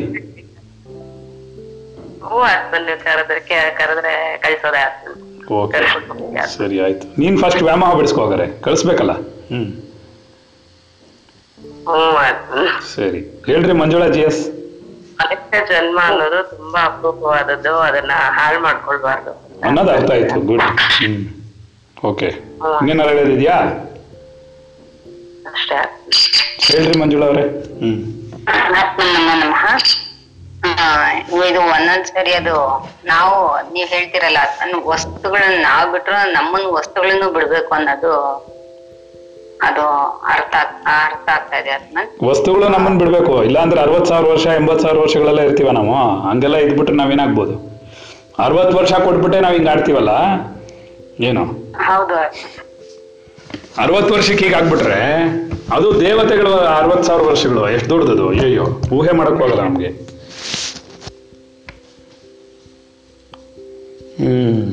ಸರಿ, ಅದೇ ಇದು ಮಾನವ ಜನ್ಮ ತುಂಬಾ ಇದು ಅದನ್ನ ಶಾರ್ಟ್ ಮಾಡಿದ್ದಾರೆ ಅಂತ ಹೇಳಿದ್ರಲ್ಲ ಏಜ್, ಅದನ್ನ ನಾವು ಇರೋ ಇದನ್ನೇ ತಡ್ಕೊಳಕ್ ಆಗ್ತಿದೆ. ಇನ್ನು 60 ಅವ್ರು ಹೆಂಗ್ ತಡ್ಕೊಂಡಿದ್ರು ಅಥವಾ ನಾವ್ ಇವಾಗ ಇರೋದನ್ನ ಇರೋ ಟೈಮ್ ನ ಹೆಂಗ್ ಯೂಸ್ ಮಾಡ್ಕೋಬೇಕು? ಕರೆಕ್ಟ್ ಅಮ್ಮ, ಇರೋ ಸಮಯನ ಸರಿಯಾಗಿ ಉಪಯೋಗಿಸ್ಕೋಬೇಕು ಅನ್ನೋದು ಗೊತ್ತಾಗಬೇಕು. ಏನಪ್ಪ ವೆಂಕಟೇಶ ಹೇಳಪ್ಪ, ಇನ್ನೇನಾರು ಇದೆಯಾ? ಮಂಜುಳಾದು ಇಲ್ವಾ? ಇಷ್ಟೇನಾ? ಇಲ್ಲ. ವೆಂಕಟೇಶ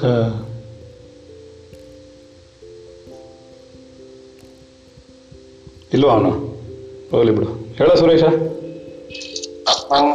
ಬಂದ್ಬಿಡ್ತೀನಿ. ಹೇಳಪ್ಪ ವೆಂಕಟೇಶ. ಬಂದ್ರು ವೆಂಕಟೇಶ್ ಅವರು.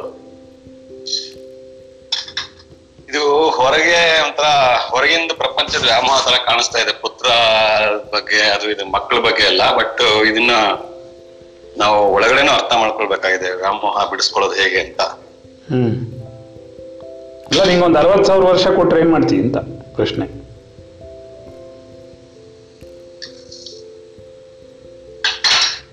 ಏನ್ ಮಾಡಲ್ವಾ? ಆತ್ಮನ್ ಜೊತೆ ಇದ್ರೆ 60,000 ಈಸಿಯಾಗಿ ಹೋಗುತ್ತೆ. ಇಲ್ಲದೆ ಇದ್ರೆ ನಿನ್ನ ಹೆಂಡತಿ ಜೊತೆ ಇದ್ರೆ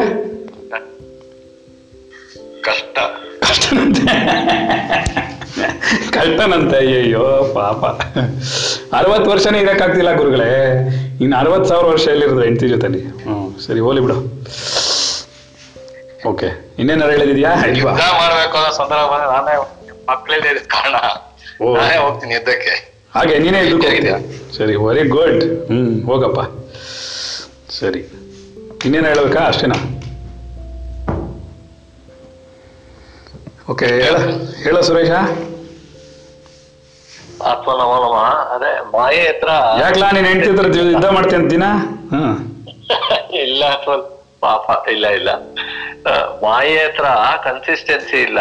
ಇದಕ್ಕೆ ಯಾವಾಗೂ ಆತ್ಮನ ದಯೆ ಇರ್ಲೇಬೇಕು, ಇಂತ ಇದ್ರೆ ಕಷ್ಟ ಬಹಳ. ಒಂದ್ ಸ್ವಲ್ಪ ದಿವಸ ಕರೆಕ್ಟ್ ಆಗಿರುತ್ತೆ, ಯಾವಾಗೂ ಏತ್ ಡೇನ ನೈನ್ತ್ ಡೇನ ಸ್ಲೋ ಆಗಿ ಸ್ಲಿಪ್ ಆಗೋ ಚಾನ್ಸ್ ಇರುತ್ತೆ, ಸ್ಲಿಪ್ ಆಗು ಇದೀವಿ. ಅದಕ್ಕೆ ಯಾವಾಗಲೂ ಆತ್ಮನ ದಯೆ ಇರ್ಲೇಬೇಕು, ಇದ್ರೇನೆ ಇಲ್ಲೇ ಏನು ಆಗಲ್ಲ ಅಂತ. ಏನ್ ಯುದ್ಧ ಮಾಡದ ಅಲ್ಲ, ಯುದ್ಧನೇ ಇರ್ಬೋದು ಅಥವಾ ಮಾಯೆ ಇದ್ದ ನಾವು ಸ್ವಲ್ಪ ಬಿಡಿಸ್ಕೊಂಡ್ ಬರೋ ಒಂದ್ ಪ್ರಯತ್ನಕ್ಕೆ. ಅಷ್ಟೇನಾ? ಹೇಳೇ ಉಮಾಚಿ.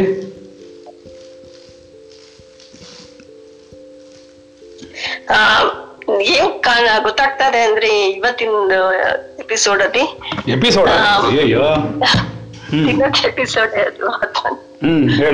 ಇವತ್ತಿನ ಕಥೆಯಲ್ಲಿ ಏನ್ ಅರ್ಥ ನನಗಾಯ್ತು ಅಂದ್ರೆ ಇವತ್ತಿನ ಪಾಠ ಆತ್ಮ ಹೇಳು. ಅದ್ರಲ್ಲಿ ಪುತ್ರ ಶೋಕ ಅನ್ನೋದು ಯಾರಿಗೂ ತಪ್ಪಿದ್ದಲ್ಲ. ಸೊ ದಶರಥ ಅಂತ ಮಹಾ ರಾಜನ್ಗೆ ಮತ್ತೆ ಅವನ್ಗೇನೆ ತಪ್ಪಿಲ್ಲ, ಅವನ್ ರಾಮನ್ ಬಿಟ್ಕೊಡಕ್ ಇಷ್ಟನೇ ಇಲ್ಲ, ಮತ್ತೆ ಪುತ್ರ ಶೋಕ ಅನ್ಭವಿಸಕ್ ಅವ್ನ್ ರೆಡಿ ಇಲ್ಲ. ಸೊ ಅವನ್ ಬೇಕಾದ್ರೆ ಹೋಗಕ್ ರೆಡಿ ಇದ್ದಾನೆ, ಬಟ್ ಆದ್ರೆ ಅವನ್ ಮಗನ್ ಕಳ್ಕೊಳಕ್ ರೆಡಿ ಇಲ್ಲ ಅನ್ನೋದು ತೋರಿಸ್ತಾ ಇತ್ತು. ಸೊ ಹಾಗಾಗಿ ಯುದ್ಧದಲ್ಲಿ ಹೋಗ್ಬೇಕು ಅಂದ್ರೆ ಆ ಧೈರ್ಯ ಇರ್ಬೇಕು. ಮತ್ತೆ ಈಗ ನಾವ್ ಹೋಗ್ಬೇಕು, ಅಕಸ್ಮಾತ್ ನಮಗೇನಾರು ಬಂತು ಮುಂದೆ ಸೈನಿಕರೆಲ್ಲ ಸತ್ತೋದ್ರು, ನಾವು ಯುದ್ಧಕ್ಕೆ ಹೋಗ್ಬೇಕು ಅಂದ್ರೆ ಹೋಗಕ್ ರೆಡಿ ಇರ್ಬೇಕು ಅಷ್ಟೇ. ಯಾಕಮ್ಮ ದಿನ ನೀನ್ ಯುದ್ಧಕ್ಕೆ ಹೋಗ್ತಾ ಇರೋದು? ವೈರಾಗ್ಯ ಅಂದ್ರೆ ಯುದ್ಧವೇ. ವೈರಾಗ್ಯವನ್ನು ಜಯಿಸ್ಬೇಕಲ್ಲ, ವೈರಾಗ್ಯವನ್ನು ಪಡ್ಕೋಬೇಕಲ್ಲ. ಮಾಯೆ ಅಂದ್ರೆ ನಾವು ಮಾಯೆ ಯುದ್ಧ ಜೊತೆಲೆ ಹೋಗ್ತಿರೋದು. ನೀನೇನು ಇವಾಗ್ಲೇ ಸೈನಿಕರೇ, ಆ ಸೈನಿಕರೆಲ್ಲ ಯಾಕೆ ಸಾಯ್ಬೇಕು? ನೀನ್ ಹೋಗ್ತಾ ಇರೋದೇ ಯುದ್ಧ ಅಲ್ವಾ, ಮಾಯೆ ಎದುರುಗಡೆಗೆ ಹೇಗ್ ಟ್ಯಾಕಲ್ ಮಾಡ್ಬೇಕು? ಅಲ್ಲ ಅದೊಂಥರ ಯುದ್ಧ, ಬಟ್ ಆದ್ರೆ ದೇಶಕ್ಕೋಸ್ಕರ ಹೋಗ್ಬೇಕಂದ್ರೆ ದೇಶಕ್ಕಲ್ವಲ್ಲ, ಇಲ್ಲೂ ಅಷ್ಟೇ ಧರ್ಮ ಧರ್ಮ ಅಧರ್ಮದ ಯುದ್ಧ. ದೇಶವಾಗ್ಲಿ, ಯಜ್ಞವಾಗ್ಲಿ, ಯಾಗಾದಿಗಳಾಗ್ಲಿ, ಆತ್ಮವಿದ್ಯೆನೇ ಆಗ್ಲಿ, ಅವಿದ್ಯೆಗೂ ವಿದ್ಯೆಗೂ ಯುದ್ಧ ಅಲ್ವಾ ಇದು. ಮತ್ತೆ ಏನೋ ಕತ್ತಲೆಗೂ ಬೆಳಕಿಗೂ ಯುದ್ಧ, ಜ್ಞಾನಕ್ಕೂ ಅಜ್ಞಾನಕ್ಕೂ ಯುದ್ಧ ಇದು, ಹೌದಲ್ವಾ? ನಿಜ. ಆದ್ರಿಂದ ನೀನು ಅಲ್ಲೇ ಹೋಗ್ತಾ ಇರೋದು. ಸೊ ಅದನ್ನ ಜಯಿಸ್ಬೇಕು ಕೊನೆಗೆ. ಅಲ್ಲ ನಾನ್ ಜಯಿಸ್ಬೇಕು, ನಾನ್ ತಾನೇ ಹೋಗ್ತಾ ಇರೋದು ಯುದ್ಧಕ್ಕೆ. ಸೊ ನಾನ್ ಜಯಿಸ್ಬೇಕು. ಹುಡುಗ ಹೋಗಲ್ಲ, ಅವನು ಯುದ್ಧ ಮಾಡಲ್ಲ. ಸೊ ಮನುಷ್ಯ ಜನ್ಮ ಎಷ್ಟು ವಿಶೇಷವಾಗಿದೆ, ಎಷ್ಟು ಇದು ಕಷ್ಟ ಸಿಗೋದು ಅನ್ನೋದು ಹೇಳ್ತಾ ಇದ್ದಲ್ಲ. ಎಷ್ಟೋ ಲಕ್ಷಾಂತರ ಸಾವಿರಾರು ವರ್ಷ, ಲಕ್ಷ ತುಂಬಾ 60,000 70,000 ವರ್ಷಕ್ಕೊಂದ್ಸತಿ ಸಿಗ್ಬೋದು, ಅಥವಾ 1,84,000 ಯೋನಿ ಆದ್ಮೇಲೆ 84,000 ಓಕೆ ಅಷ್ಟು ಇದಾದ್ಮೇಲೆ ಸೈಕಲ್ ಆದ್ಮೇಲೆ ಸಿಗೋದು ಅಂತ ಹೇಳಿದ್ರೆ, ಅದು ಮಾನವ ಜನ್ಮ, ಬ್ರಾಹ್ಮಣ ಜನ್ಮ, ಮತ್ತೆ ನಮಗೆ ಈ ಆತ್ಮನ್ನ ಅನುಭವ ಸಿಗೋದು ತುಂಬಾ ಕಷ್ಟ. ಸೊ ಹಾಗಾಗಿ ಅದನ್ನ ಉಪಯೋಗಿಸ್ಕೋಬೇಕು ಸರಿಯಾಗಿ ಅನ್ಕೊಂತ. ನಮ್ಮ ಅರಿಷಡ್ ವರ್ಗಗಳೇ ನಮ್ಮ ವೈರಿಗಳು ಕಣೆ. ಅರಿಷಡ್ ವರ್ಗಗಳು ಯುದ್ಧ ಮಾಡೋದೇ ದೊಡ್ಡ ಕೆಲಸ ಅಲ್ವಾ ನೋಡು. ಕಾಮಕ್ರೋಧಾದಿಗಳನ್ನು ಜಯಿಸೋದೇ ದೊಡ್ಡ ಕಷ್ಟ, ಅದನ್ನೇ ಜಯಿಸ್ಬೇಕಾಗಿರೋದು ನಾವು. ಯುದ್ಧ ಮಾಡ್ಬೇಕಾಗಿರೋದು ಯಾರದ ಮೇಲೆ? ಮತ್ತೆ ಅದರಿಂದ ನಾವು ಅರಿಷಡ್ ವರ್ಗದ ಮೇಲೆ ಯುದ್ಧ ಮಾಡ್ತಾ ಇರೋದು. ಅದರಿಂದ ಆಚೆ ಬರ್ಬೇಕು. ಬರೋಣ, ಬರ್ತೀರಾ? ಅಯ್ಯಯ್ಯ,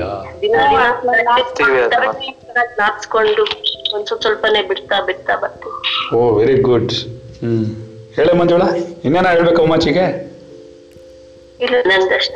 ಸರಿ.